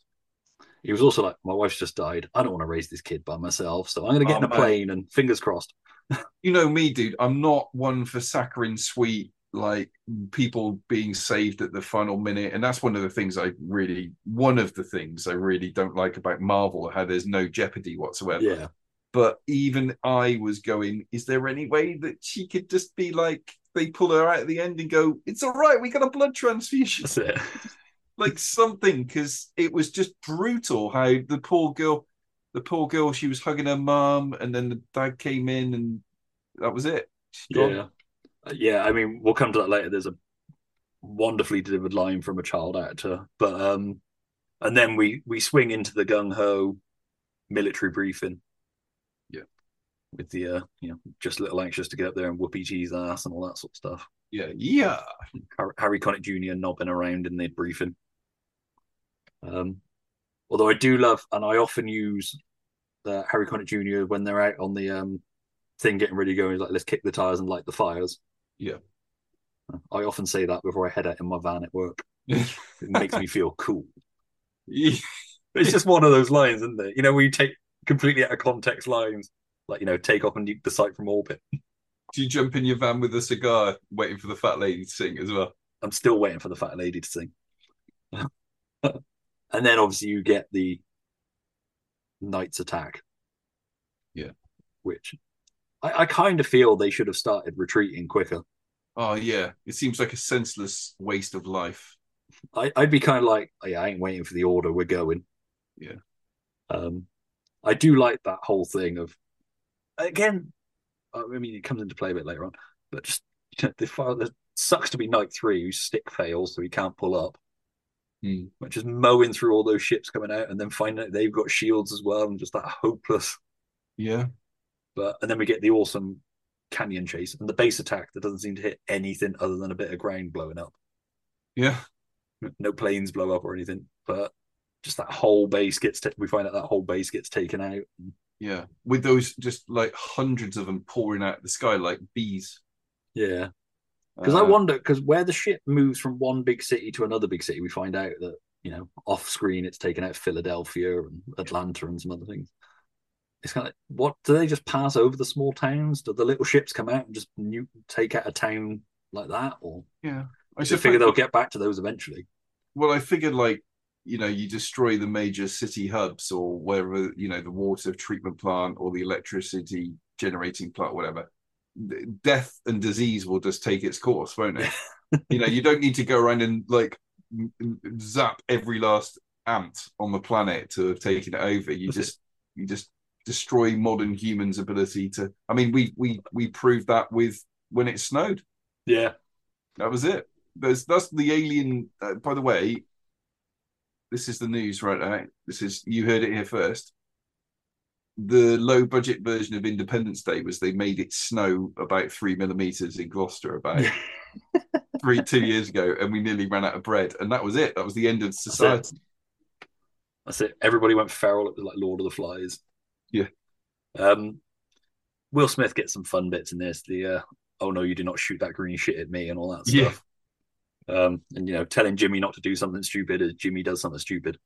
It it was. Do you want to say it or do I about the the iconic line he says? Which the uh, Welcome to Earth. Yeah, there it is. I, I do like it. that. That You gotta say alien it. You clearly gotta got say- some kind of armor on. You can't just say the words. You've got to say it like he says it. Yeah, but you got to get worked up to it. You got to do the whole, you know, look at you, ship all banged up. Yeah, do, go on I then. love his frustration at the parachute that's holding him back. Yeah. No, do This it. is the way it Do the opens whole up. It just punches him. It's just like welcome to Earth. Ah! That's right! That's right! Get up! Get up! That's what you get! Look at you! Ship all banged up! Who's the man? Huh? Who's the man? Wait till I get another plane! I'm lining all your friends up right beside you! Where you at, huh? Huh? Where you at?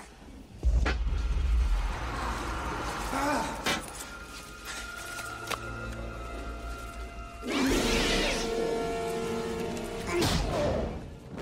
Welcome to Earth.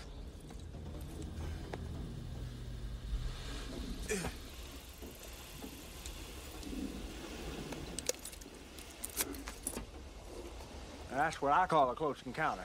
And then he turns his back on it. Yeah.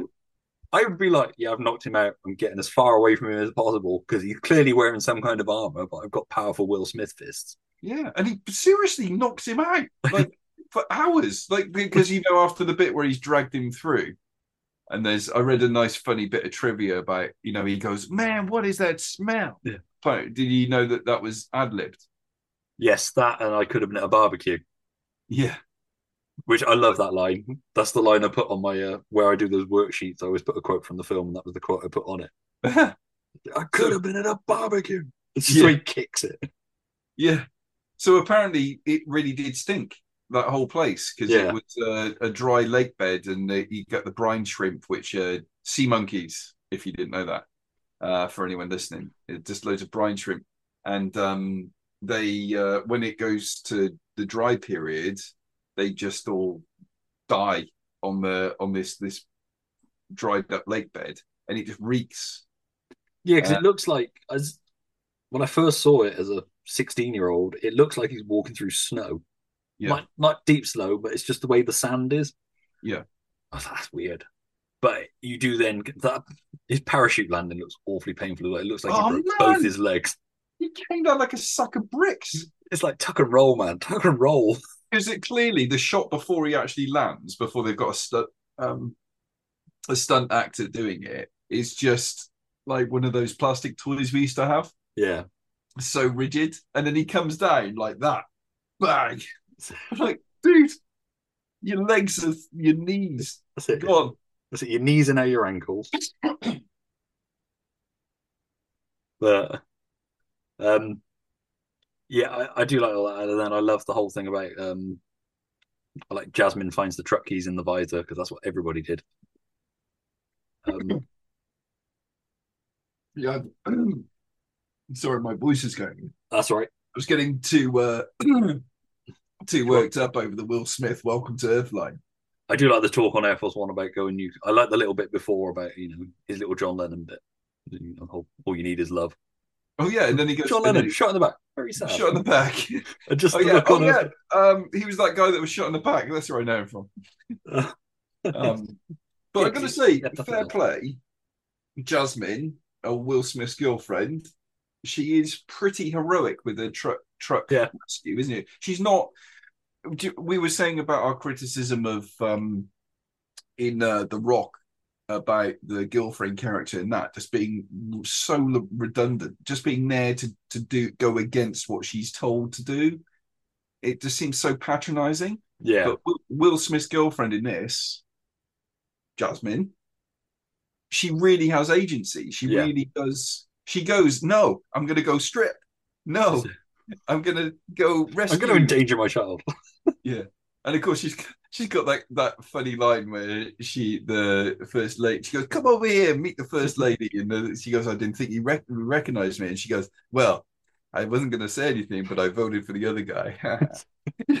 and she's got like, and then she does that wry smile, just as the first lady now, later we learn is literally bleeding to death. Yeah, and we're like, oh man, you could have said something nice.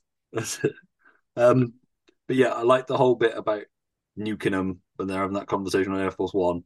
I love that Jeff Goldblum gets in and they start having the shouting match, and then Bill Pullman looks and sees Judd Hirsch walking towards, and he just goes, "Oh God!" Yeah. And then he has his big Air Force um, Area 51 rant. Like they knew about it years ago and all that stuff. And then everybody's rolling their eyes at it. And then he cut to James Rebhorn and he goes, That's not technically accurate. And Jeff Goldblum with perfect delivery. of, What? Which part? Yeah, I I got to say, I reckon Rebhorn really got lucky with that line. Yeah. because I'm pretty certain that was in all the trailers. Yeah, I think it was. So for not entirely accurate, and because because it leaves the mystery open for what's there, right? And him being more much more of a second secondary actor in this film, he to have been to have such an important line for the trailers. Uh, I think he, he did well there. Like I say, it's that, and it's the guy earlier who says, you know, they'll be entering our atmosphere in the next 25 minutes. Like that one line he got, and it's just everywhere in the promotional stuff. Um, I wonder, his delivery of that is great as well.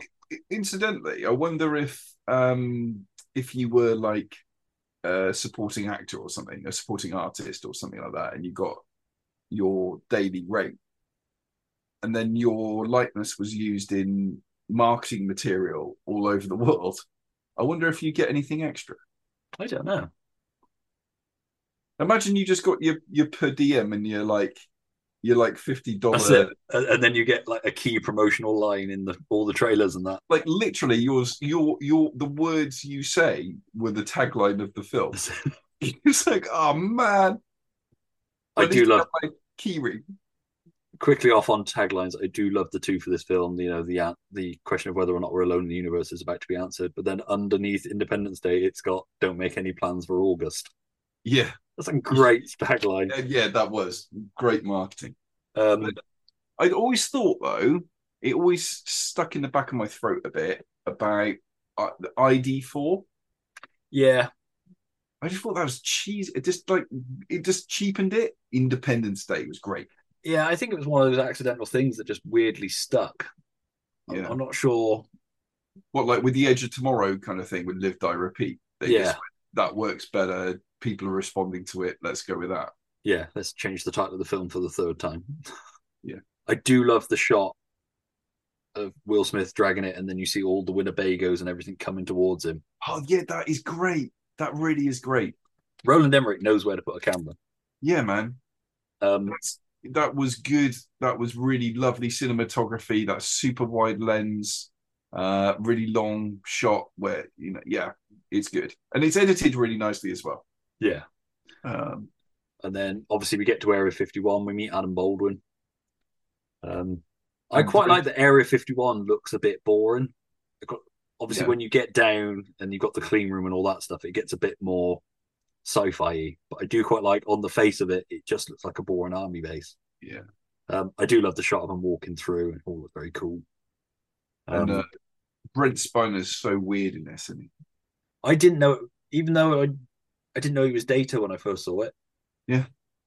I couldn't, I couldn't wrap my head around that guy and Data being the same guy. yeah, Um, I do love when um, Bill Pullman says, "Where would you get funding for all this?" And Judd Hirsch is like, "What? You don't really think they spent two hundred fifty thousand dollars on a hammer, yeah, fifty thousand dollars on a toilet seat?"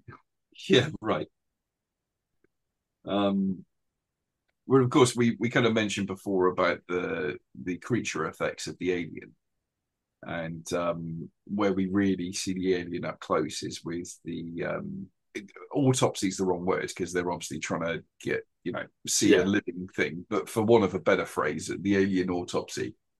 Um, it's re- I thought it's just so well done. Actually, it's not my kind of film to be honest with you. I prefer like I was an X Files guy with the greys and all that kind of stuff, Yeah. rather than the or to be honest with you, Alien, just the Alien Yeah, the xenomorph, right? That's that that would be this thing was a little bit too uh how can I put it? Too much uh, too much for to it removed the believability from it. It turned fully into action film as opposed to science fiction film at that point. yeah. Because I suppose you got the two alien looks, haven't you? You got the one, you got the battle suit, and then you got the thing inside the battle suit. Um, I, I like the ones in the tank. They look quite cool. I quite like that they've got Yeah. damage to their faces. And missing legs and stuff because I can yeah, never where, where they were in the crash. but it was and, and but although it's not an alien design for me like it's not not what i would go to as it were um i i i still appreciate it as being amazing production design Yeah. because it really was it Oh, looked the, the puppet effect work on that alien. Yeah and like when they open it up and it the jump scare of it opening up Yeah, because I was watching that in bed when Jack was small, and he came and got in our bed, and I assumed he'd gone to sleep next to me, so I carried on watching it. And obviously, when that thing flips Yeah. open, the head bit flips open, he just started screaming. I didn't realize he was still awake, but it scared the crap out of him as a child, small It is. child. It is definitely a great jump scare, and then the the the look of the inside is like the inside of a, a, a xenomorph egg. Yeah, It's really, it is really well done. yeah, because I think with the design of the inside alien, they were kind of trying to go for that classic Area Fifty One looking alien, but tweaking it, modernizing it a bit, so it sort of tied into that, you know, the old alien autopsy tape type thing, and And when the eyes slide open, yeah, Oh yeah, I love the way it side slides. and the, the metallic look of like so you can see what it's seeing by the reflection in the eye. It's very good. I love how good the ga- guard on the gate is. He's like, "Sorry, sorry, Will Smith, you can't come in." He's like, Yeah. Without a clearance." He's like, "Here's my clearance." He's like, "Yeah, all right, go, go, let them all in, let them all in." Did you see that? It's like you were getting court-martialed, so this is the most secure military base in the world. All you got to do is turn up with a prop from Hollywood. And, That's it. uh, just they just let you in. that's where we've been going wrong for years. You didn't turn up with a really convincing-looking prop. Yeah. Um, I do like you touched on it you- in between the him arriving with the alien, the autopsy, for want of a better word. Yeah, bit with First Lady asks Jasmine what she does. She says she's a dancer, and her instant thing is ah ballet. Yeah. Yeah. So highbrow. Why would you make that jump? Yeah, man. There's so many different kinds of dancing, But also statistically, you're probably way more likely to be a stripper than a ballet dancer. or even like a ballroom dancer or something. You know, Just a like a backing dancer for backing dancer, yeah. whoever the hot, like you know, one of Madonna's backing dancers. She lived in LA. It's plausible. No, I'm just a, a robotic dancer down on the embankment. Yeah, I mean, it's my myself- work. Paint, my, paint myself silver. and Just get about You may have seen my running man. yeah. Um, yeah, I mean, I do like that alien. It reminded me a bit of Spider-Man Two when Doc Ock's arms take out everybody in the operating room. Yeah, and it is good. It's it's really good tension, you know, when the fingers start doing that tweaking kind of, and they go, "Hey, the hands are moving," and then it's all over. Right after he says it doesn't look alive, does it? Yeah. It's like, Um, dude, famous last words. But wouldn't it be? Was I couldn't help feel some sympathy for the alien though, being inside of that thing, having all those slabs of like raw chicken over your face all day long. Yeah. so minging. Yeah, it's a weird idea. Like you know, because obviously when you get to the ship later, you've got the ones all queuing up to use the toilet. Yeah. and then you've got the one in the control room that isn't in the suit. It's like, are they too? Uh, I guess is it an organic armor suit over him? Because obviously it's got to have some kind of organic thing. For when Will Smith punches it, he knocks him out for three hours.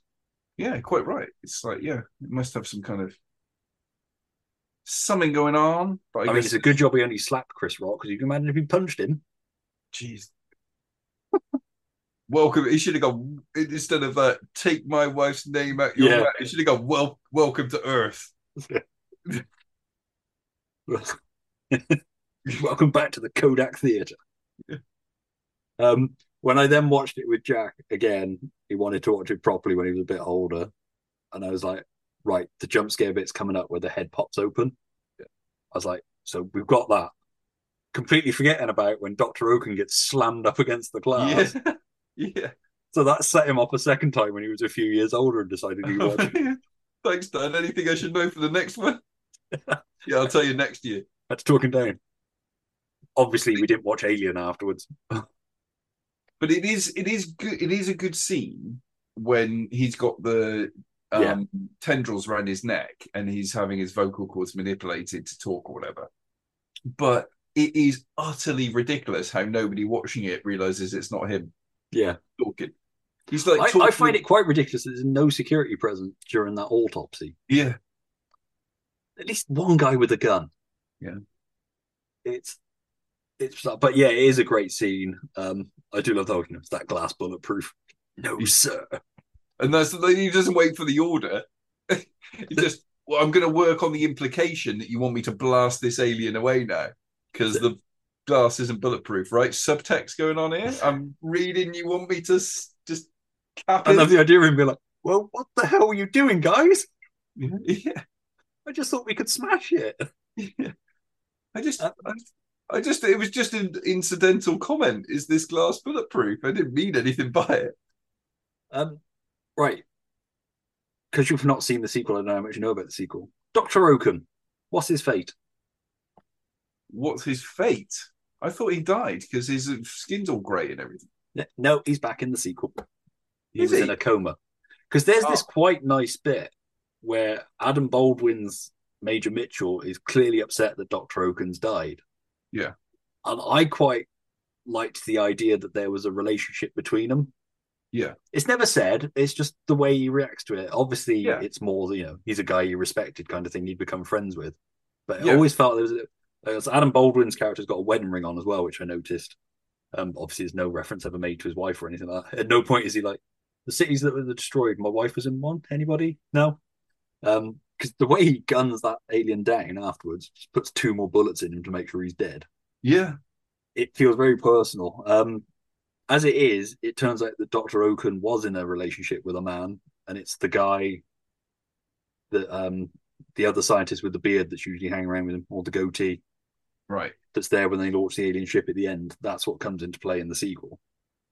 But yeah, he's just in a coma for twenty years after that. 20 years. Yeah, because Independence Day two is twenty years later. It's like that dude's definitely dead. So he just he- how how does he he He just, just wakes up when the aliens start approaching again. like coincidentally or was it because he's had some psychic link It's a psychic link because Bill Pullman continues to have a psychic link and visions All right. after the alien got in his head. Um, Is I do Bill, like- is Bill Pullman in the sequel? Yeah. Is he any good? Uh, they play him more as like he's a bit more of like the Randy Quaid type character. Oh no. So Thought we got you know rid of him. he's he's the broken, having these visions, you know, mentally ill kind of guy, and then he's spoilers for Independence Day two. He's the guy who sacrifices himself. Right. So he is So- he is Randy Quaid too. basically, yeah, just you know, a bit less comedic drunk, kind of Randy Quaid too. Um, I like that they decide to go nuclear. I like that David gets drunk. I have real issue with her taking the bottle of bourbon off him and putting it in the fridge. Who puts bourbon in the fridge? Oh yeah, man. What kind Like- of monster does that? Yeah, I was trying to yeah. I mean the thing was he like there was no ice cubes, right? So Yeah. maybe she was like, "We can't have ice, but you can have a slightly chilled bourbon." No, that's just that's just wrong. Um, But they do have that great exchange where he talks about her leaving him and her going, you know, wanting to be a part of it. And when she says, "Haven't you ever wanted to be part of something special?" And he just replies with, "I was part of something special." yeah, That's a great exchange. And then when she, as she's walking away, she says, "You know, for what it's worth, I never stopped loving you." And he just turns to her and says, "It wasn't enough, though, was it?" yeah. So No, that's that's- again, that's a lovely little bit. It doesn't hang around too long. That scene. It tells you everything you need to know about their It relationship. really good, efficient writing, and the way it was acted was really believable as well. Um, and you invest so much in their relationship. Yeah. Which is why, again, spoilers for the sequel, it really annoys me that they kill her off between films. Oh. She gets killed off between films, and Will Smith gets killed off between films. right, just because they can afford to get him back. Assume. Yeah, he did um, Suicide Squad instead. Right. Um, and with her, I guess, not to be horrible, but I'm guessing they looked at it and was like, she's too old now. We need to get somebody younger in to be a new love interest for Jeff Goldblum. Yeah. Who was the love interest? I can't remember a name now. No, the um that's the thing is like I said at the start, um, how I'd admittedly probably been a bit harsh on this film on my third watching of it when I was about 14 or 15 and then watching it now with more mature eyes and being a lot more um uh, sav- film savvy and writing savvy and I, you know uh, being able to appreciate the good elements in this film like those those scenes of dialogue that Yeah. I mean, I, in some respects, I kind of wish you could just forget all the action stuff, all the as iconic as it is, like the Welcome to Earth and all that stuff.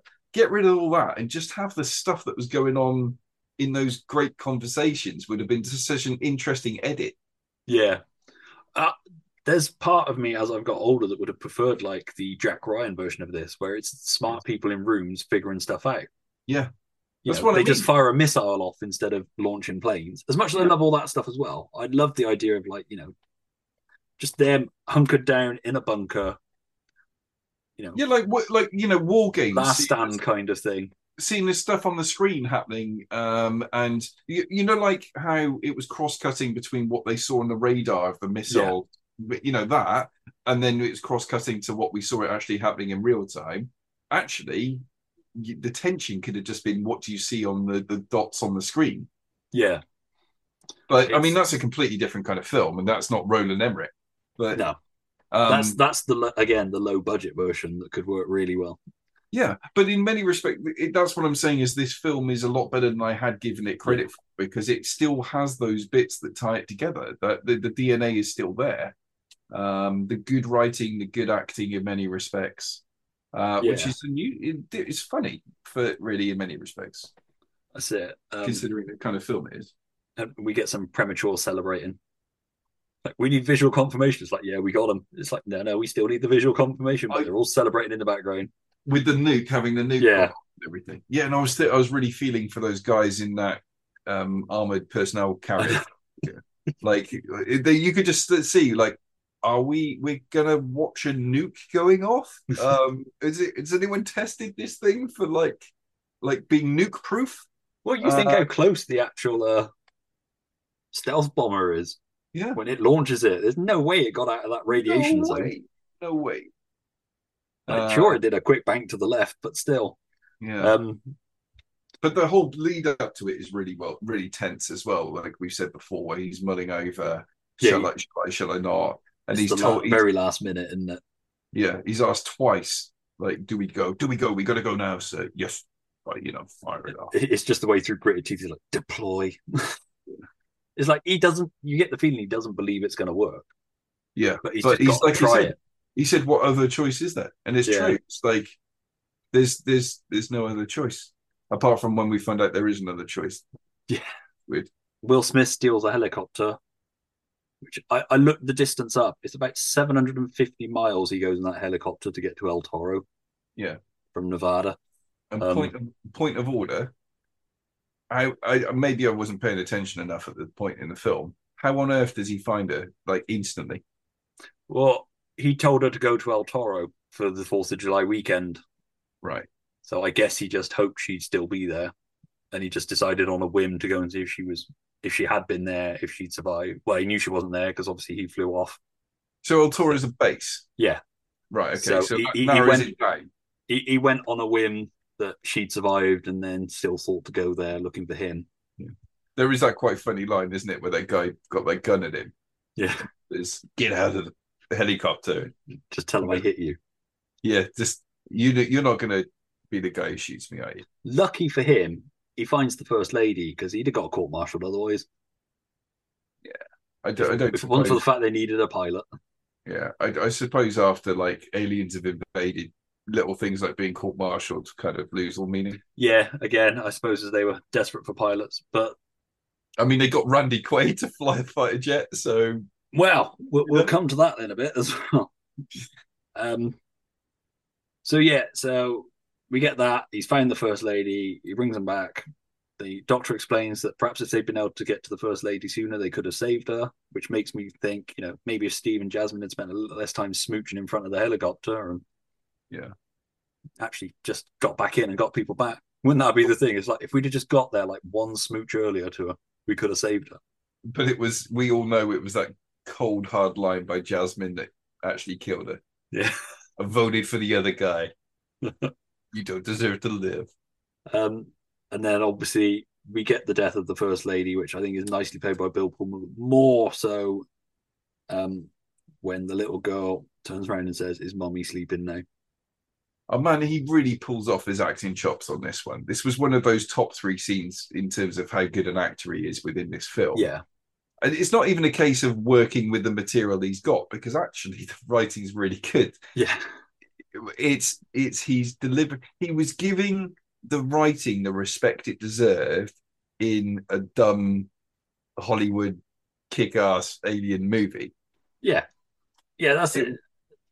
This is one of those films. If they'd cast it wrong, it would have.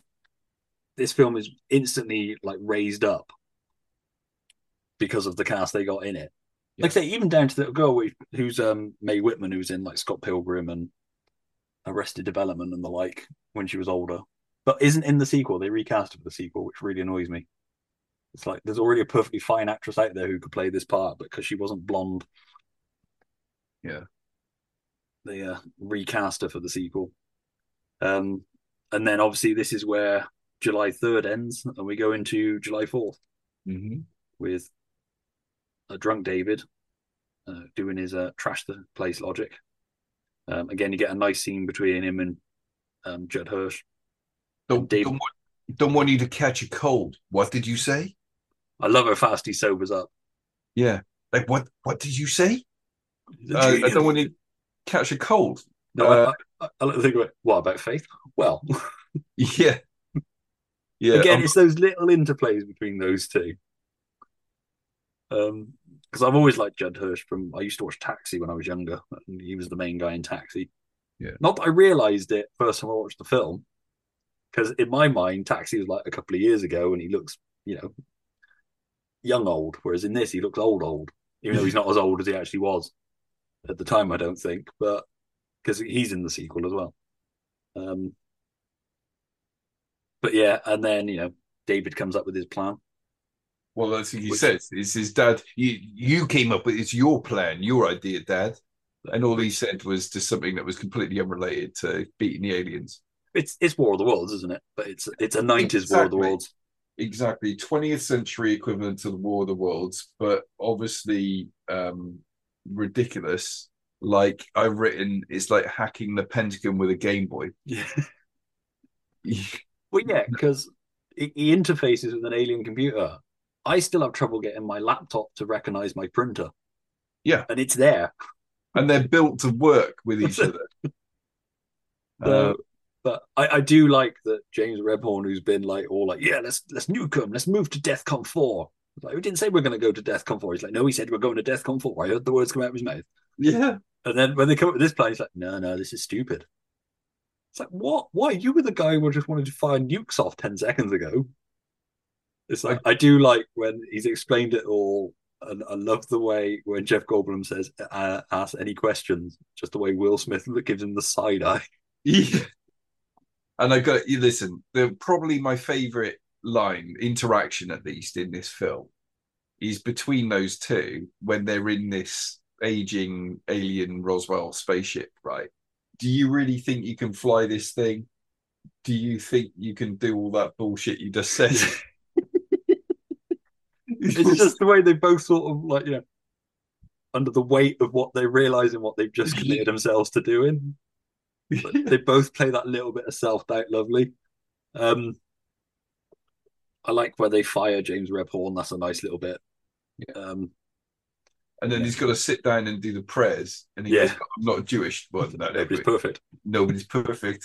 Um, we we cut to the Morse code going out around the world. The very English pilots. Yeah. But the they were- Americans, they've got a platform. It's about bloody time.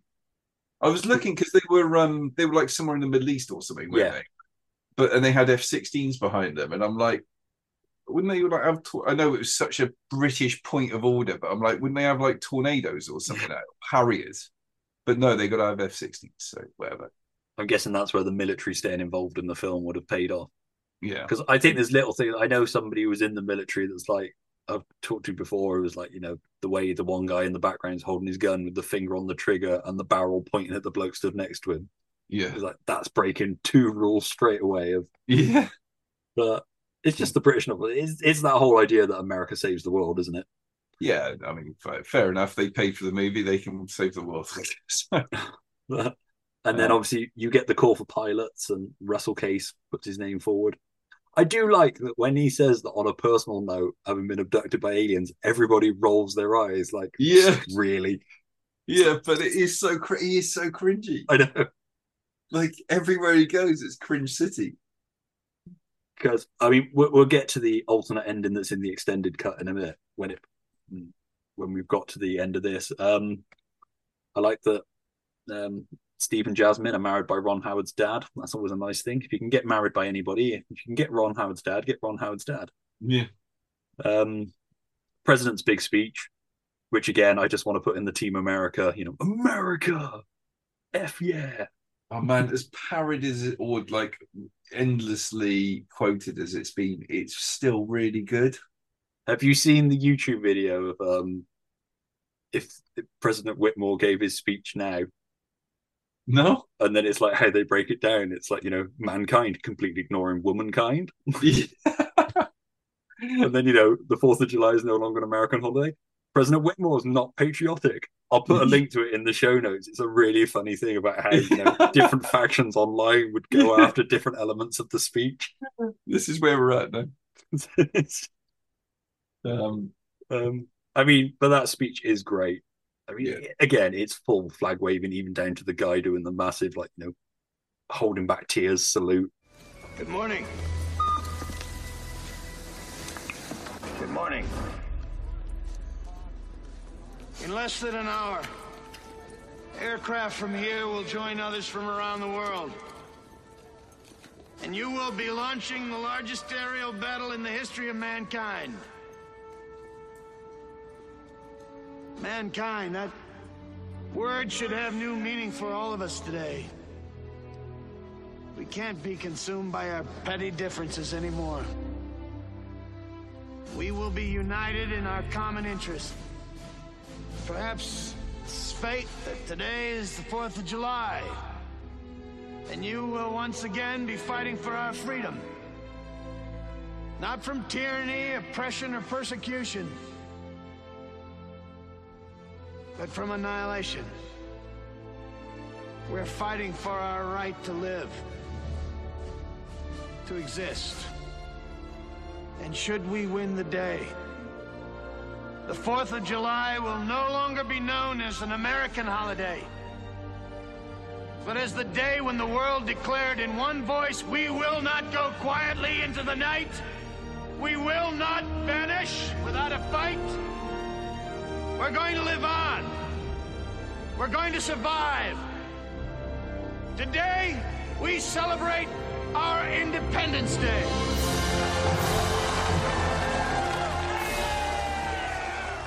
But it's perfectly delivered.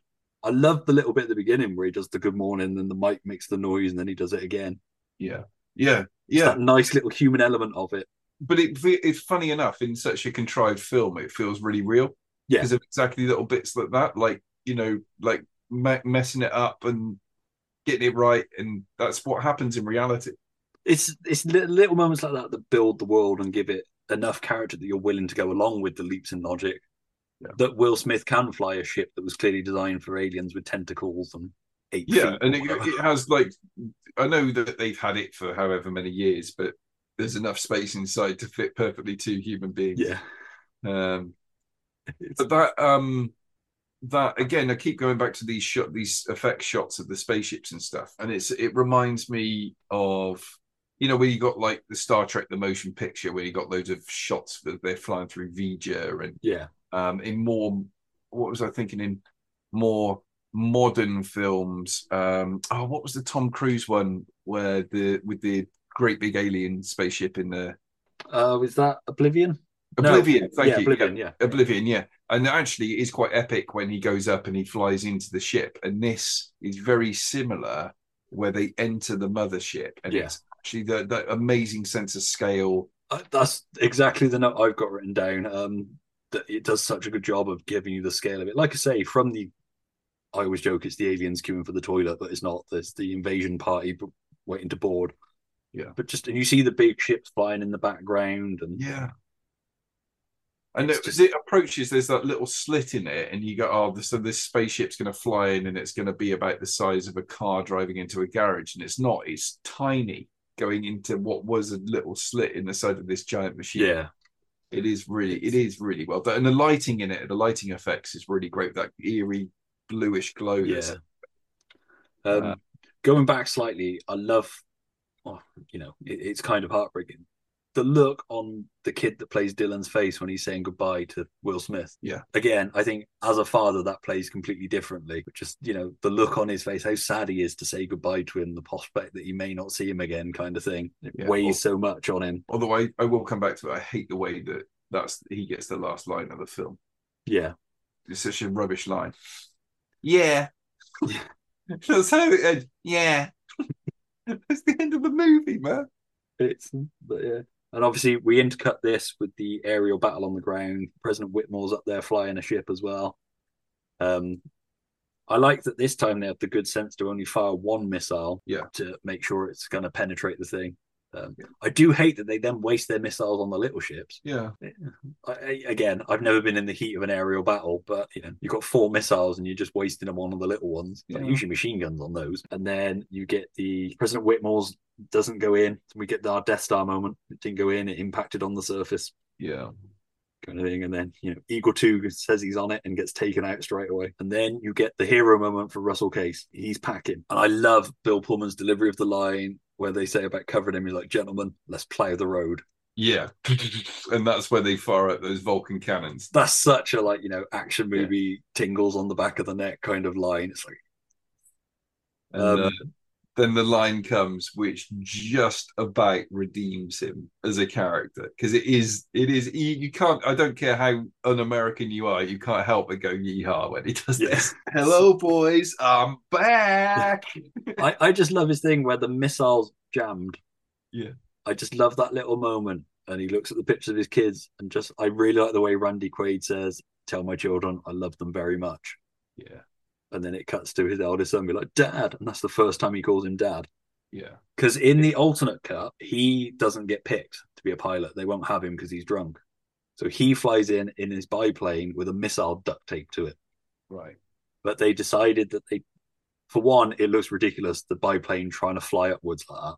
Yeah, because you go like the force of that laser would have just taken out even before it had fired. Um, but they decided that it took his sacrifice away from him because he went in on a suicide mission. Yeah.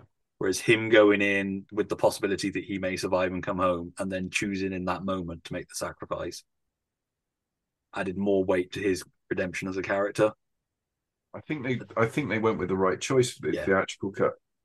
Like I say, the whole thing of the it's worth watching. The look of the biplane going up, you're like, no, that'd just fall back on itself.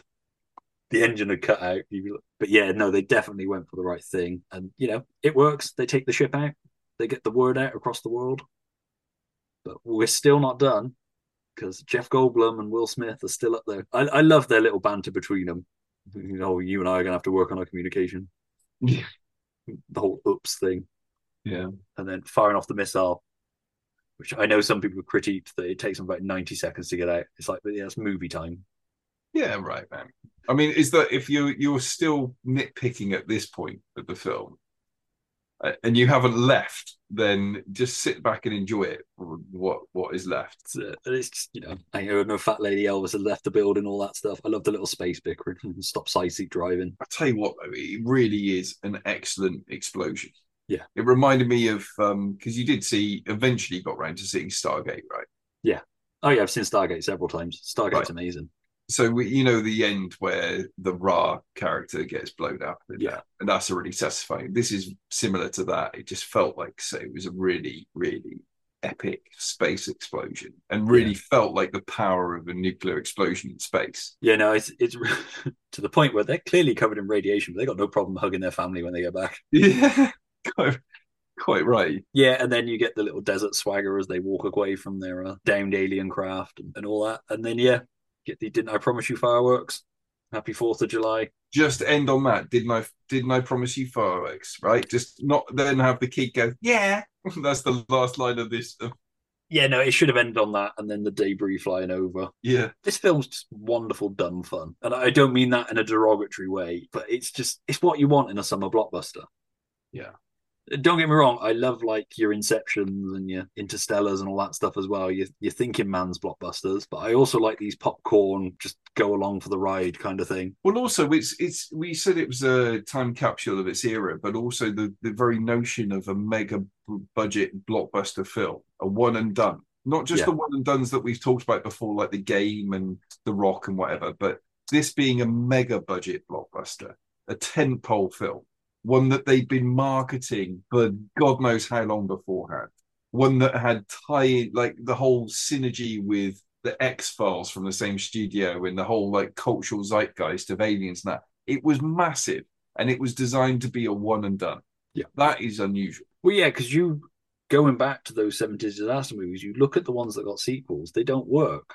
Yeah. It's like Beyond the Poseidon Adventure doesn't work because it was a one and a kind. it's a bit like you can make the same argument with the Die Hard films to a point. It's like that's Look- such a unique one in a kind series um, moment to happen. Do you know another great example of that from the 90s? Speed. Yeah. Just, you know, like just as it was, it's great. And then, of course, they tried to capture the genie in the bottle again. Could yeah, and, and I've I've said before on this part of that as a bad film, I quite enjoy Speed too. It completely disregards everything that went before. The Annie character is completely different, but just on a base level, I quite enjoy that as a stupid thing. Pilot, identify yourself. It's me, Russell Case, sir. I told you I wouldn't let you down. Just keep those guys off me for a few more seconds, will ya? Okay, Echo Niner, Echo Seven. Take flanking positions. I want you to look after this guy, okay? All right, boys. Let's give Mr. Case some cover. Gentlemen, let's plow the road.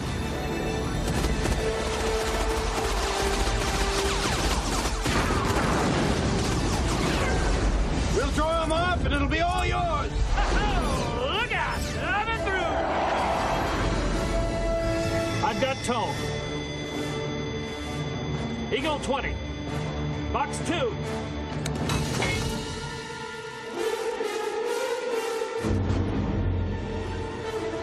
Eagle 20. Box 2. It's jammed.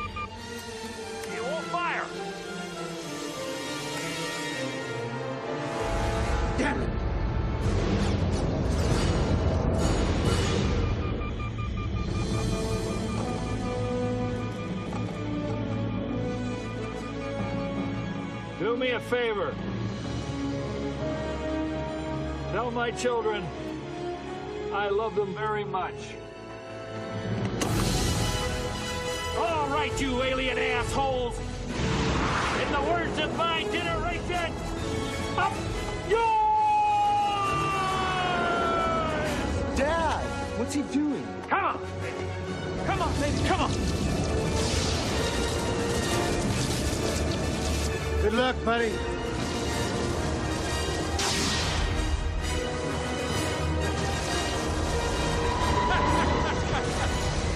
Oh, boys! I'm back! Obviously, we did get a sequel to Independence Day 20 years later.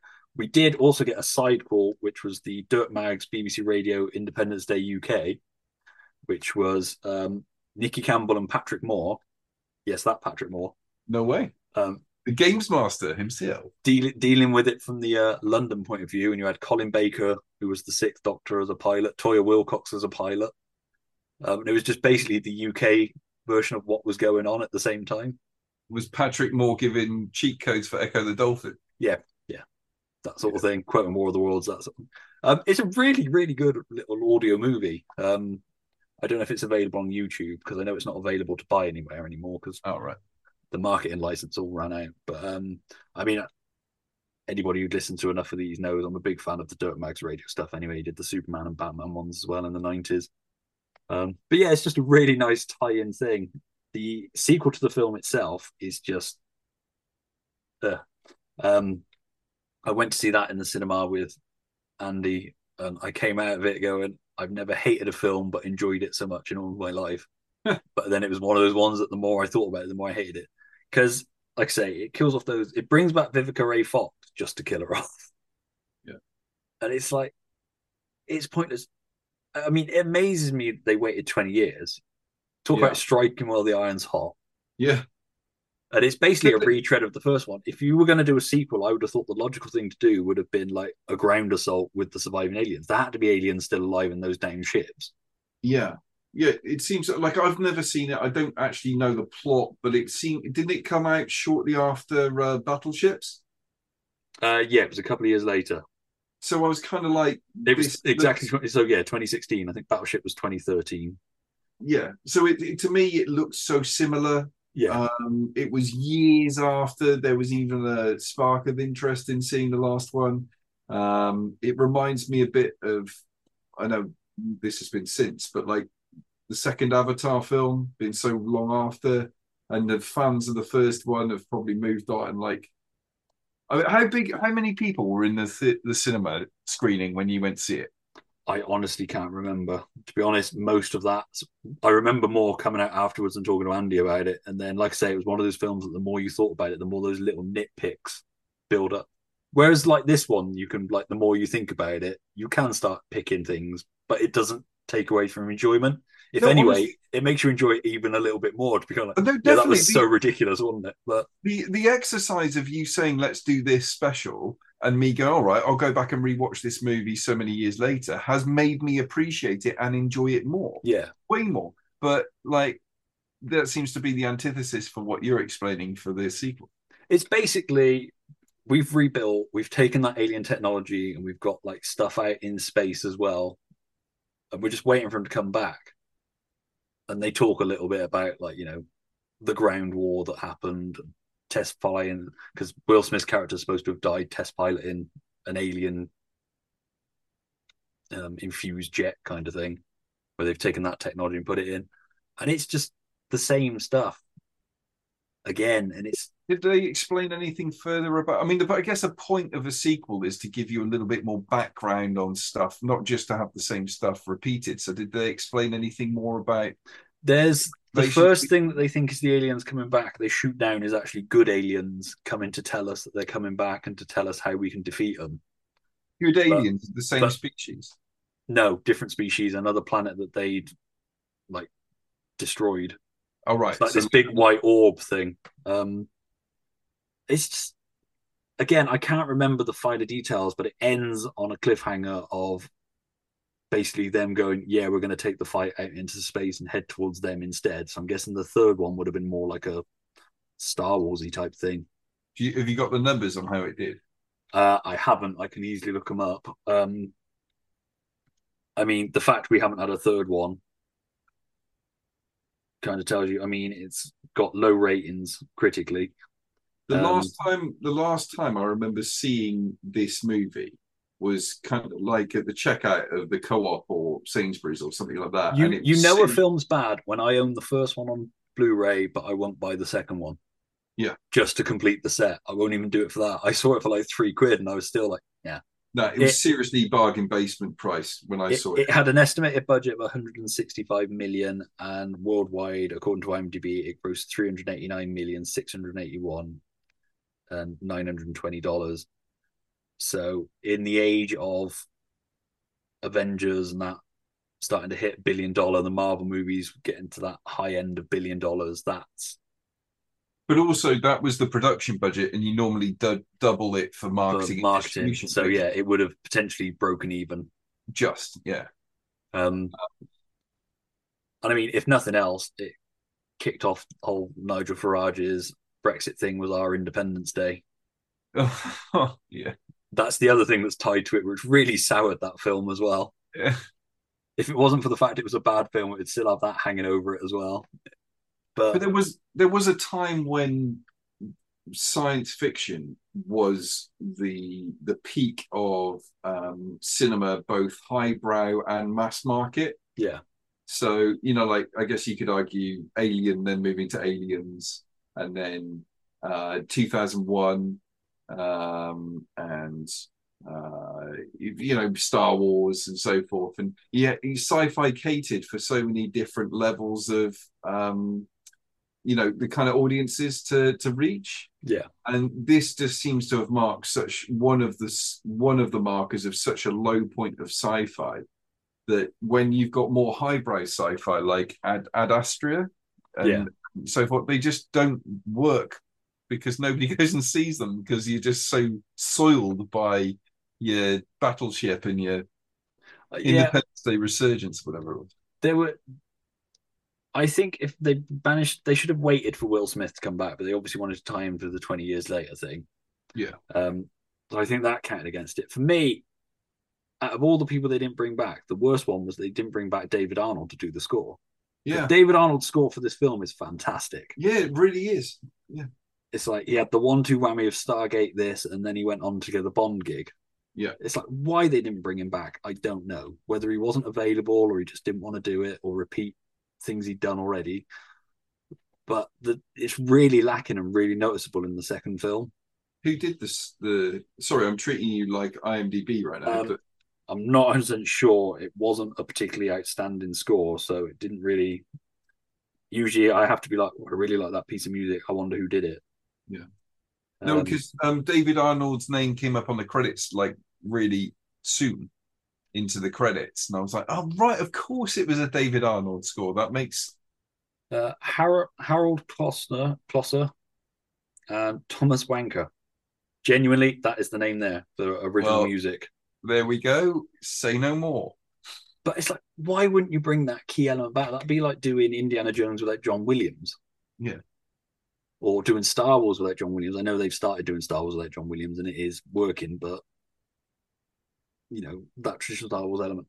But But it's just the it was just a film we didn't need. By that point it was twenty years later. Who was that film aimed at, even now? Especially as we moved into the age of Marvel. That's the kind of film that is almost built for a bargain bin. in Yeah. And you go, how how much did they spend on it? 160 on production. It feels like it should have been like when you had From Dusk Till Dawn and then the straight to V DVD From Dusk Till Dawn 2 and Dusk Till Dawn 3. Totally. It feels like I just like but I this- 100 and, 160 million. Do you Yeah. remember when we were kids and the most expensive film ever, Waterworld, came out, Yeah. and they were like, "This film has now cost over a hundred million. yeah. and everyone was like, "Oh my god, a hundred million! Or even a couple of years later, Titanic. Yeah. It's like this exceeded like 160 million or whatever it was. Yeah, and that's And everybody was writing it off straight away. It's but extraordinary numbers. it's just yeah i mean a bit like we talked about earlier before we started recording this film exists perfectly as a one and done and then you can have your extended tie-in novels graphic novels animated series anything like that stuff that you can pick and choose whether it's in your head canon or Video ga- video game, whatever. That's what this this is what this world was. This film was built for. Yeah. the other thing is no sequel was ever going to live up to what you had in your head No. it's part of the problem that anything that's come after the original star wars trilogy has had Yeah, well, you had like 20 years of imagining what happened before the events of Star Wars. So the prequels Also- are never going to live up to it. I'm going to be the honest same as what came after. The, it's for the same reason. Not that these characters in my mind are as iconic as your Indiana Joneses or your Han Solos or your Luke Skywalkers or your Princess Leia's or whatever. Um, they still are the the characters that are intrinsically important to that film. Yeah. So for them to be, even if they were like 20 years older, it's a bit like having Laura Dern and and Jeff Goldblum and back in the the the last Jurassic Park film. Yeah. It seems so cynical and just so pointless. Like for someone like me or you, you just go, well, this is trying to pander to my kind of nostalgic point. And I've, there's more to me of an audience than just going, oh, here's something I remember. And then for a new audience, it's completely irrelevant. So why bother? Why, why with these old people? Yeah. Like that that made me so sad. Because initially I was like, oh, they're bringing them back. That would be cool. And then it was like the more I sort of thought about it and the more stuff started to come out, I was like, oh no, no, I don't know if I want this actually. No. Do you remember, like, my, my colleague and I always joke about this, but do you remember in the trailer for Kingdom of the Crystal Skull? And Indiana Jones is stood up above, like, some Mayan ruin, and he's got the line, he goes, You're a teacher? And he goes, Yeah. Part part time. And then in the, in the, in the actual film, it's the same line, but they But it's so flat. And he goes, Part time. it's, that's one of the things that's all because that really sold me on the film, that line in the trailer. Yeah. It's like, oh, there's there's like little bits. There's like, you know, the bit where he swings and then he falls back and he's like, damn, I thought that was closer. Those little indie moments of like, you know, Yeah. this guy's not really as good as he is, but then he gets that cool line of like, you know, you're a teacher, it's like part time. But yeah, when it was in the film, I was so disappointed because I was so looking forward to that bit. Man, To the point was- now where you could probably justifiably sue them for not having that bit. Yeah. But it was like, I went to see it based purely on that line, and it's just so flat. That, that's But one that- thing I don't generally question Spielberg, but it's like, why did you choose that one? but that perfectly i wonder if he's trolling us or doing some kind of like meta commentary on cinema right now because that whole flat delivery of cookie cutter like um cardboard cutout character like oh there's your nostalgic look look he stood up there on top of a rock with his whip and his hat and he's gonna say a line and it's crap Yeah. hard time and then that to me is exactly not that I've seen Independence Day Resurgence. Is that it? Yeah. Right? I never will. I've got no interest in seeing it because of that. Like it just seems to be just such a poor facsimile, just trying to cash in. It is. It adds nothing. If anything, it just makes you sad where some of the characters went. So I'm just glad to stay with the original. But actually, I enjoy more now than the last time I saw it when I was a teenager. Like I say, I've only seen that film once at the cinema. I've got no interest in going back to it. I've got no interest in knowing it. As far as I'm concerned, it does not exist. I've got the novelization because I was supposed to review it for a magazine, but I just didn't get time to read it. Unfortunately, they just like let me off. Um, But you know I'm- what? I'm quite I glad think- I didn't waste time reading it.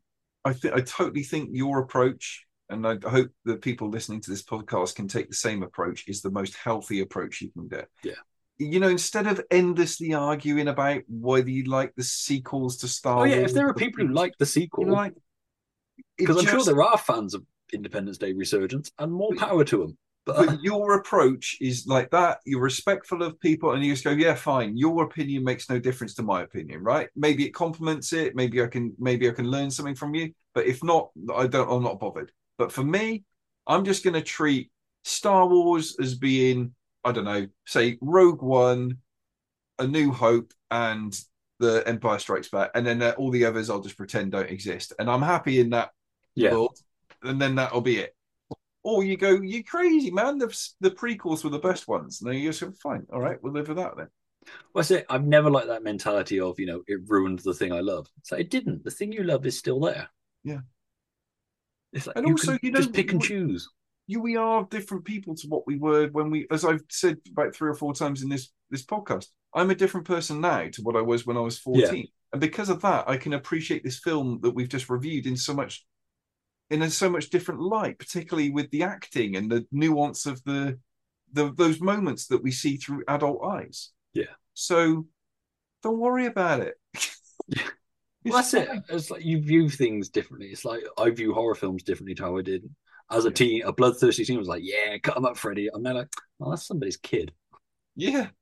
And you just, especially as my kids get older, and I'm seeing more of a teenager than, you know, even though in those movies the teenagers are like 38 years old, but the Zuko.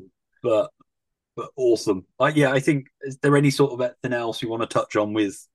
I think we've pretty much covered it all. But is there any final thoughts or anything? No, not really. I was just like as as I always do before we come on the podcast, to have a little scroll through IMDb trivia and to see if there's anything else that stuck out to me. And I know that you know not not necessarily the most airtight uh, thing for tri- for uh, accuracy, but I I didn't know.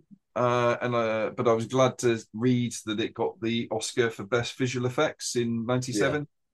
Um, Yeah, because I don't think there's a lot of CGI in it. I think there is elements of CGI in it just because of.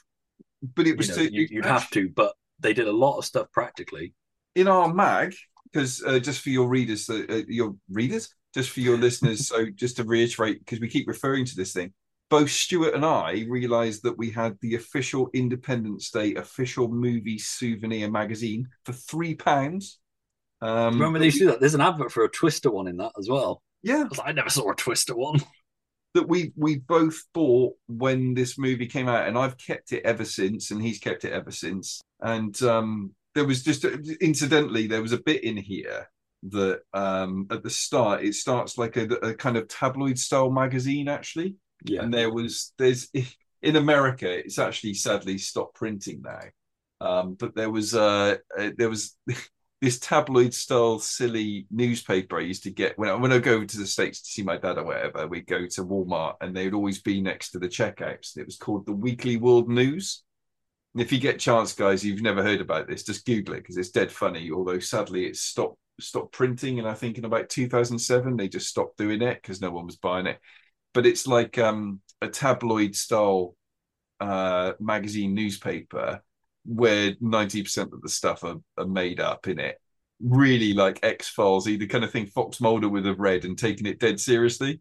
Like it's always about a bat boy in there or something like that, right? It's just brilliant. Um, but this, this in the first few pages of this mag that we're looking at, both Stuart and I right now, but you guys can't see sadly. Um, it just looks like one of these kind of tabloid style things with loads of excellent shots from the from the um, from the film presented like a newspaper. And it's got what oh look, Stuart, look to page 29. It's got that amazing shot of the fire in the sky. um, coming over the some kind of like desert scene. Yeah, But, I'll, um, s- I'll stick some photos on the um Haunted Nerds website under where the episode's posted, so people can But- see some of the stuff from the magazine. the bit why, why I was kind of referencing this was um, with regards to the Oscar for the best visual effects on page, and maybe Stu, you could do a little scan of this or something. On page 43, it talks about uh, it's called Digital Damage CG Scramble Pays Off Big for ID4. And it says in there that they created their own effects house to achieve a load of these effects, which I thought was really fascinating. But yeah, no, I'll put all that in the um. Like I said, I'll- I'm currently updating how they get put onto the website. I miss those movie souvenir magazines. I guess in the age of the internet, they're not needed anymore, but No, but they might not be needed, but they were just a nice thing to have. We- But- We've had this for how many years? Right, twenty something years, twenty three years or something like this, right? And you and I just when we've just pulled it out of our cupboards or whatever and go, oh look at this. Now we're flicking back through it. Yeah, When when the massive alien mothership arrives and blows up Google headquarters and there's no internet, we'll still have our Independence Day we'll magazine. still have the exclusive pictures from Independence Day. There we go. Print will never die. Exactly. Yeah, it's it's an awesome little magazine. I miss stuff like this. Cool. Well, awesome. Um, listen, Stu, as as I said at the start, I'm so pleased that you invited me back. Um, presumably, that means at least some people listen to what, what I have to go on and on about. But uh, even if it's just you, It's So- it's yeah. That's like I say, I just enjoy having these chats. So, and it was really nice to talk about this film. That's just you know, I was going to say it's it's not going to be an Oscar winner, but it did win an Oscar. But you know what I mean? yeah, yeah, but like it's got it's actually, uh, and I do, I do once again say thank you for picking this one because it was pleasing for me to go back to see a film. that I honestly, I'd never, I'd never watch this again if it hadn't been for you saying let's watch it, and I'm really glad I did because I appreciate it in a whole different light. And uh, I think I'll actually go and have a bit of a Bill Pullman binge now Nice. and see what I can find. Maybe rewatch Lost Highway and some of his other movies. And uh, yeah, so thanks for that. No, you're welcome. Like I say, thanks for coming on and talking about it with me, and thanks for coming back to 1996. Okay. Who says we're not stuck in a time bubble? No man, let's uh, let's just work through every film in 1996. I'm down for that. We've got Twister. There's always Twister. I just hey, yeah, I guess suppose so. We could talk endlessly about that flying cow. That's it. Uh, see if we can find the Twister magazine. I just- we know I it's out re- there. It's advertised in somewhere. I just realised I kind of missed a trick. As corny as it would have been, I should have said, "There it is." There it is. I should have said at the start of this in my my best uh hillbilly redneck accent. Hello, boys, I'm back. and may I just say, I can't wait to go back and kick some of those aliens' ass for abducting me. They did Eye sex roll. stuff. That's the prequel. Why did they bother making a sequel? They could have, they had the Randy Quaid prequel lined up. Yeah. Just find out it was completely different aliens. It was the good ones from the sequel. Yeah. That's why they brought him back because I don't see why those aliens would have put him back otherwise. So, Stu, do you really think you can fly this thing? Do you really think you can do all that bullshit you just said? Is the fat lady singing, Stu? The fat lady is singing. Elvis has left the building. Cheers for this, man. I really enjoyed it. Good night. Thanks once again. See ya. Sorry, sir. Good job. Thank you. Well done, Captain. Yes, sir. Thank you, sir.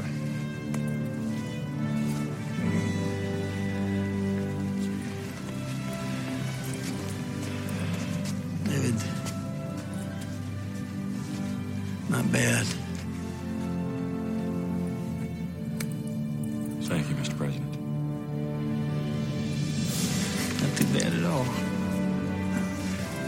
So this is healthy? Oh, I can get used to it.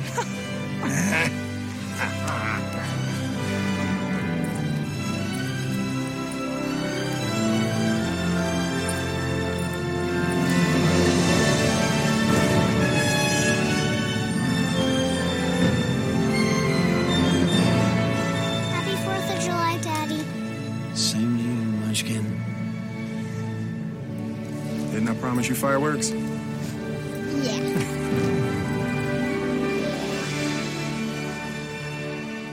That was Independence Day. And why not? I'd like to thank Ross for joining me on the episode to talk about the film. At the time of recording, Independence Day is available in the UK on DVD, Blu ray, and 4K from 20th Century Fox. It's also available to watch digitally on Disney Plus. We put a shout out on the socials for your thoughts on and memories of seeing the film, and we had a couple of replies. At John Tucker Art on Twitter said, I forget who said it. Heard a comedian once say that their plan to sneak onto the mothership by having a human drive a 50 year old Roswell model spacecraft would not have tricked the aliens any more than a human would be tricked by a tortoise driving an Edsel onto your driveway. I think about this every time I see the film. I do love it though. At DC Movies on Twitter said, I remember seeing this and Mars Attacks the same year. After this movie, a guy said to his friend, That was one of the best movies ever. And his friend replied, I don't know about that. After Mars Attacks outside the cinema, a guy exclaimed, What the hell was that? If you'd like to let us know your thoughts on the film, you can get involved in the conversation wherever you see this episode posted on our social media channels. So if you aren't already, give us a follow on Twitter and Instagram, or why not join the And Why Not group over on Facebook. Not only will we be kept up to date about movies that are coming up and have a chance to contribute to them, but we also post our picks of three great movies to check out each week on Freeview TV. If you fancy joining us, just search And Why Not Pod on social media or check out the links in the show notes. I've also updated our website and more specifically the pages on which the episodes are posted, uh, with each episode having its own dedicated page now on which you can find links to the episode on Acast, show notes and links, uh, and a whole host of bonus stuff, including, in the case of Independence Day, for example, trailers, the Siskel and Ebert review, old toy adverts, book and magazine covers, and more. You can also leave comments on the episodes there as well. Head to hauntednerds.com and click on the And Why Not page in the podcast section, or check out the links in the show notes. If you enjoyed this episode and be bothered to do so, please give the episode a share and tell your friends about it. And why not give the series a follow or subscribe over on Acast or if you listen to the episodes. If you're feeling super generous, we'd be grateful for a rating or a review if you have a cent or two to spare. Or don't, we're just grateful that you spent the time listening to us, thank you. If you missed any of the And Why Not episodes so far, you can find them on our podcast channel over on Acast, Apple Music, Spotify, Google Podcasts, Good Pods, or on our website at hauntednerds.com. In the meantime, we'll be back on Tuesday, the 11th of July, as we kick off this year's summer specials. And this year, we're celebrating 85 years of my favourite comic book hero, Superman, with our Summer of Superman specials. Not only is the Man of Steel himself turning 85 this year, but in terms of cinema, several screen Superman adaptations are hitting anniversaries, with Superman 3 celebrating its 40th anniversary, the Lois and Clark pilot hitting its 30th, and Man of Steel hitting its 10th. So join us over the next six weeks where I'll be joined by Michael Bailey, Alan Burke, Rob O'Connor, Matt Truax, and Anthony Desiato. But to kick things off next Tuesday, I'm joined by Damien Edwardson and Dennis Whittle as we celebrate 45 years of Richard Donner's comic book classic, Superman the Movie. But until then, this has been a Nerds Who Haunted Themselves production, and I've been Stuart Moraine. Thanks for listening, and remember, I could have been at a barbecue. Bye for now.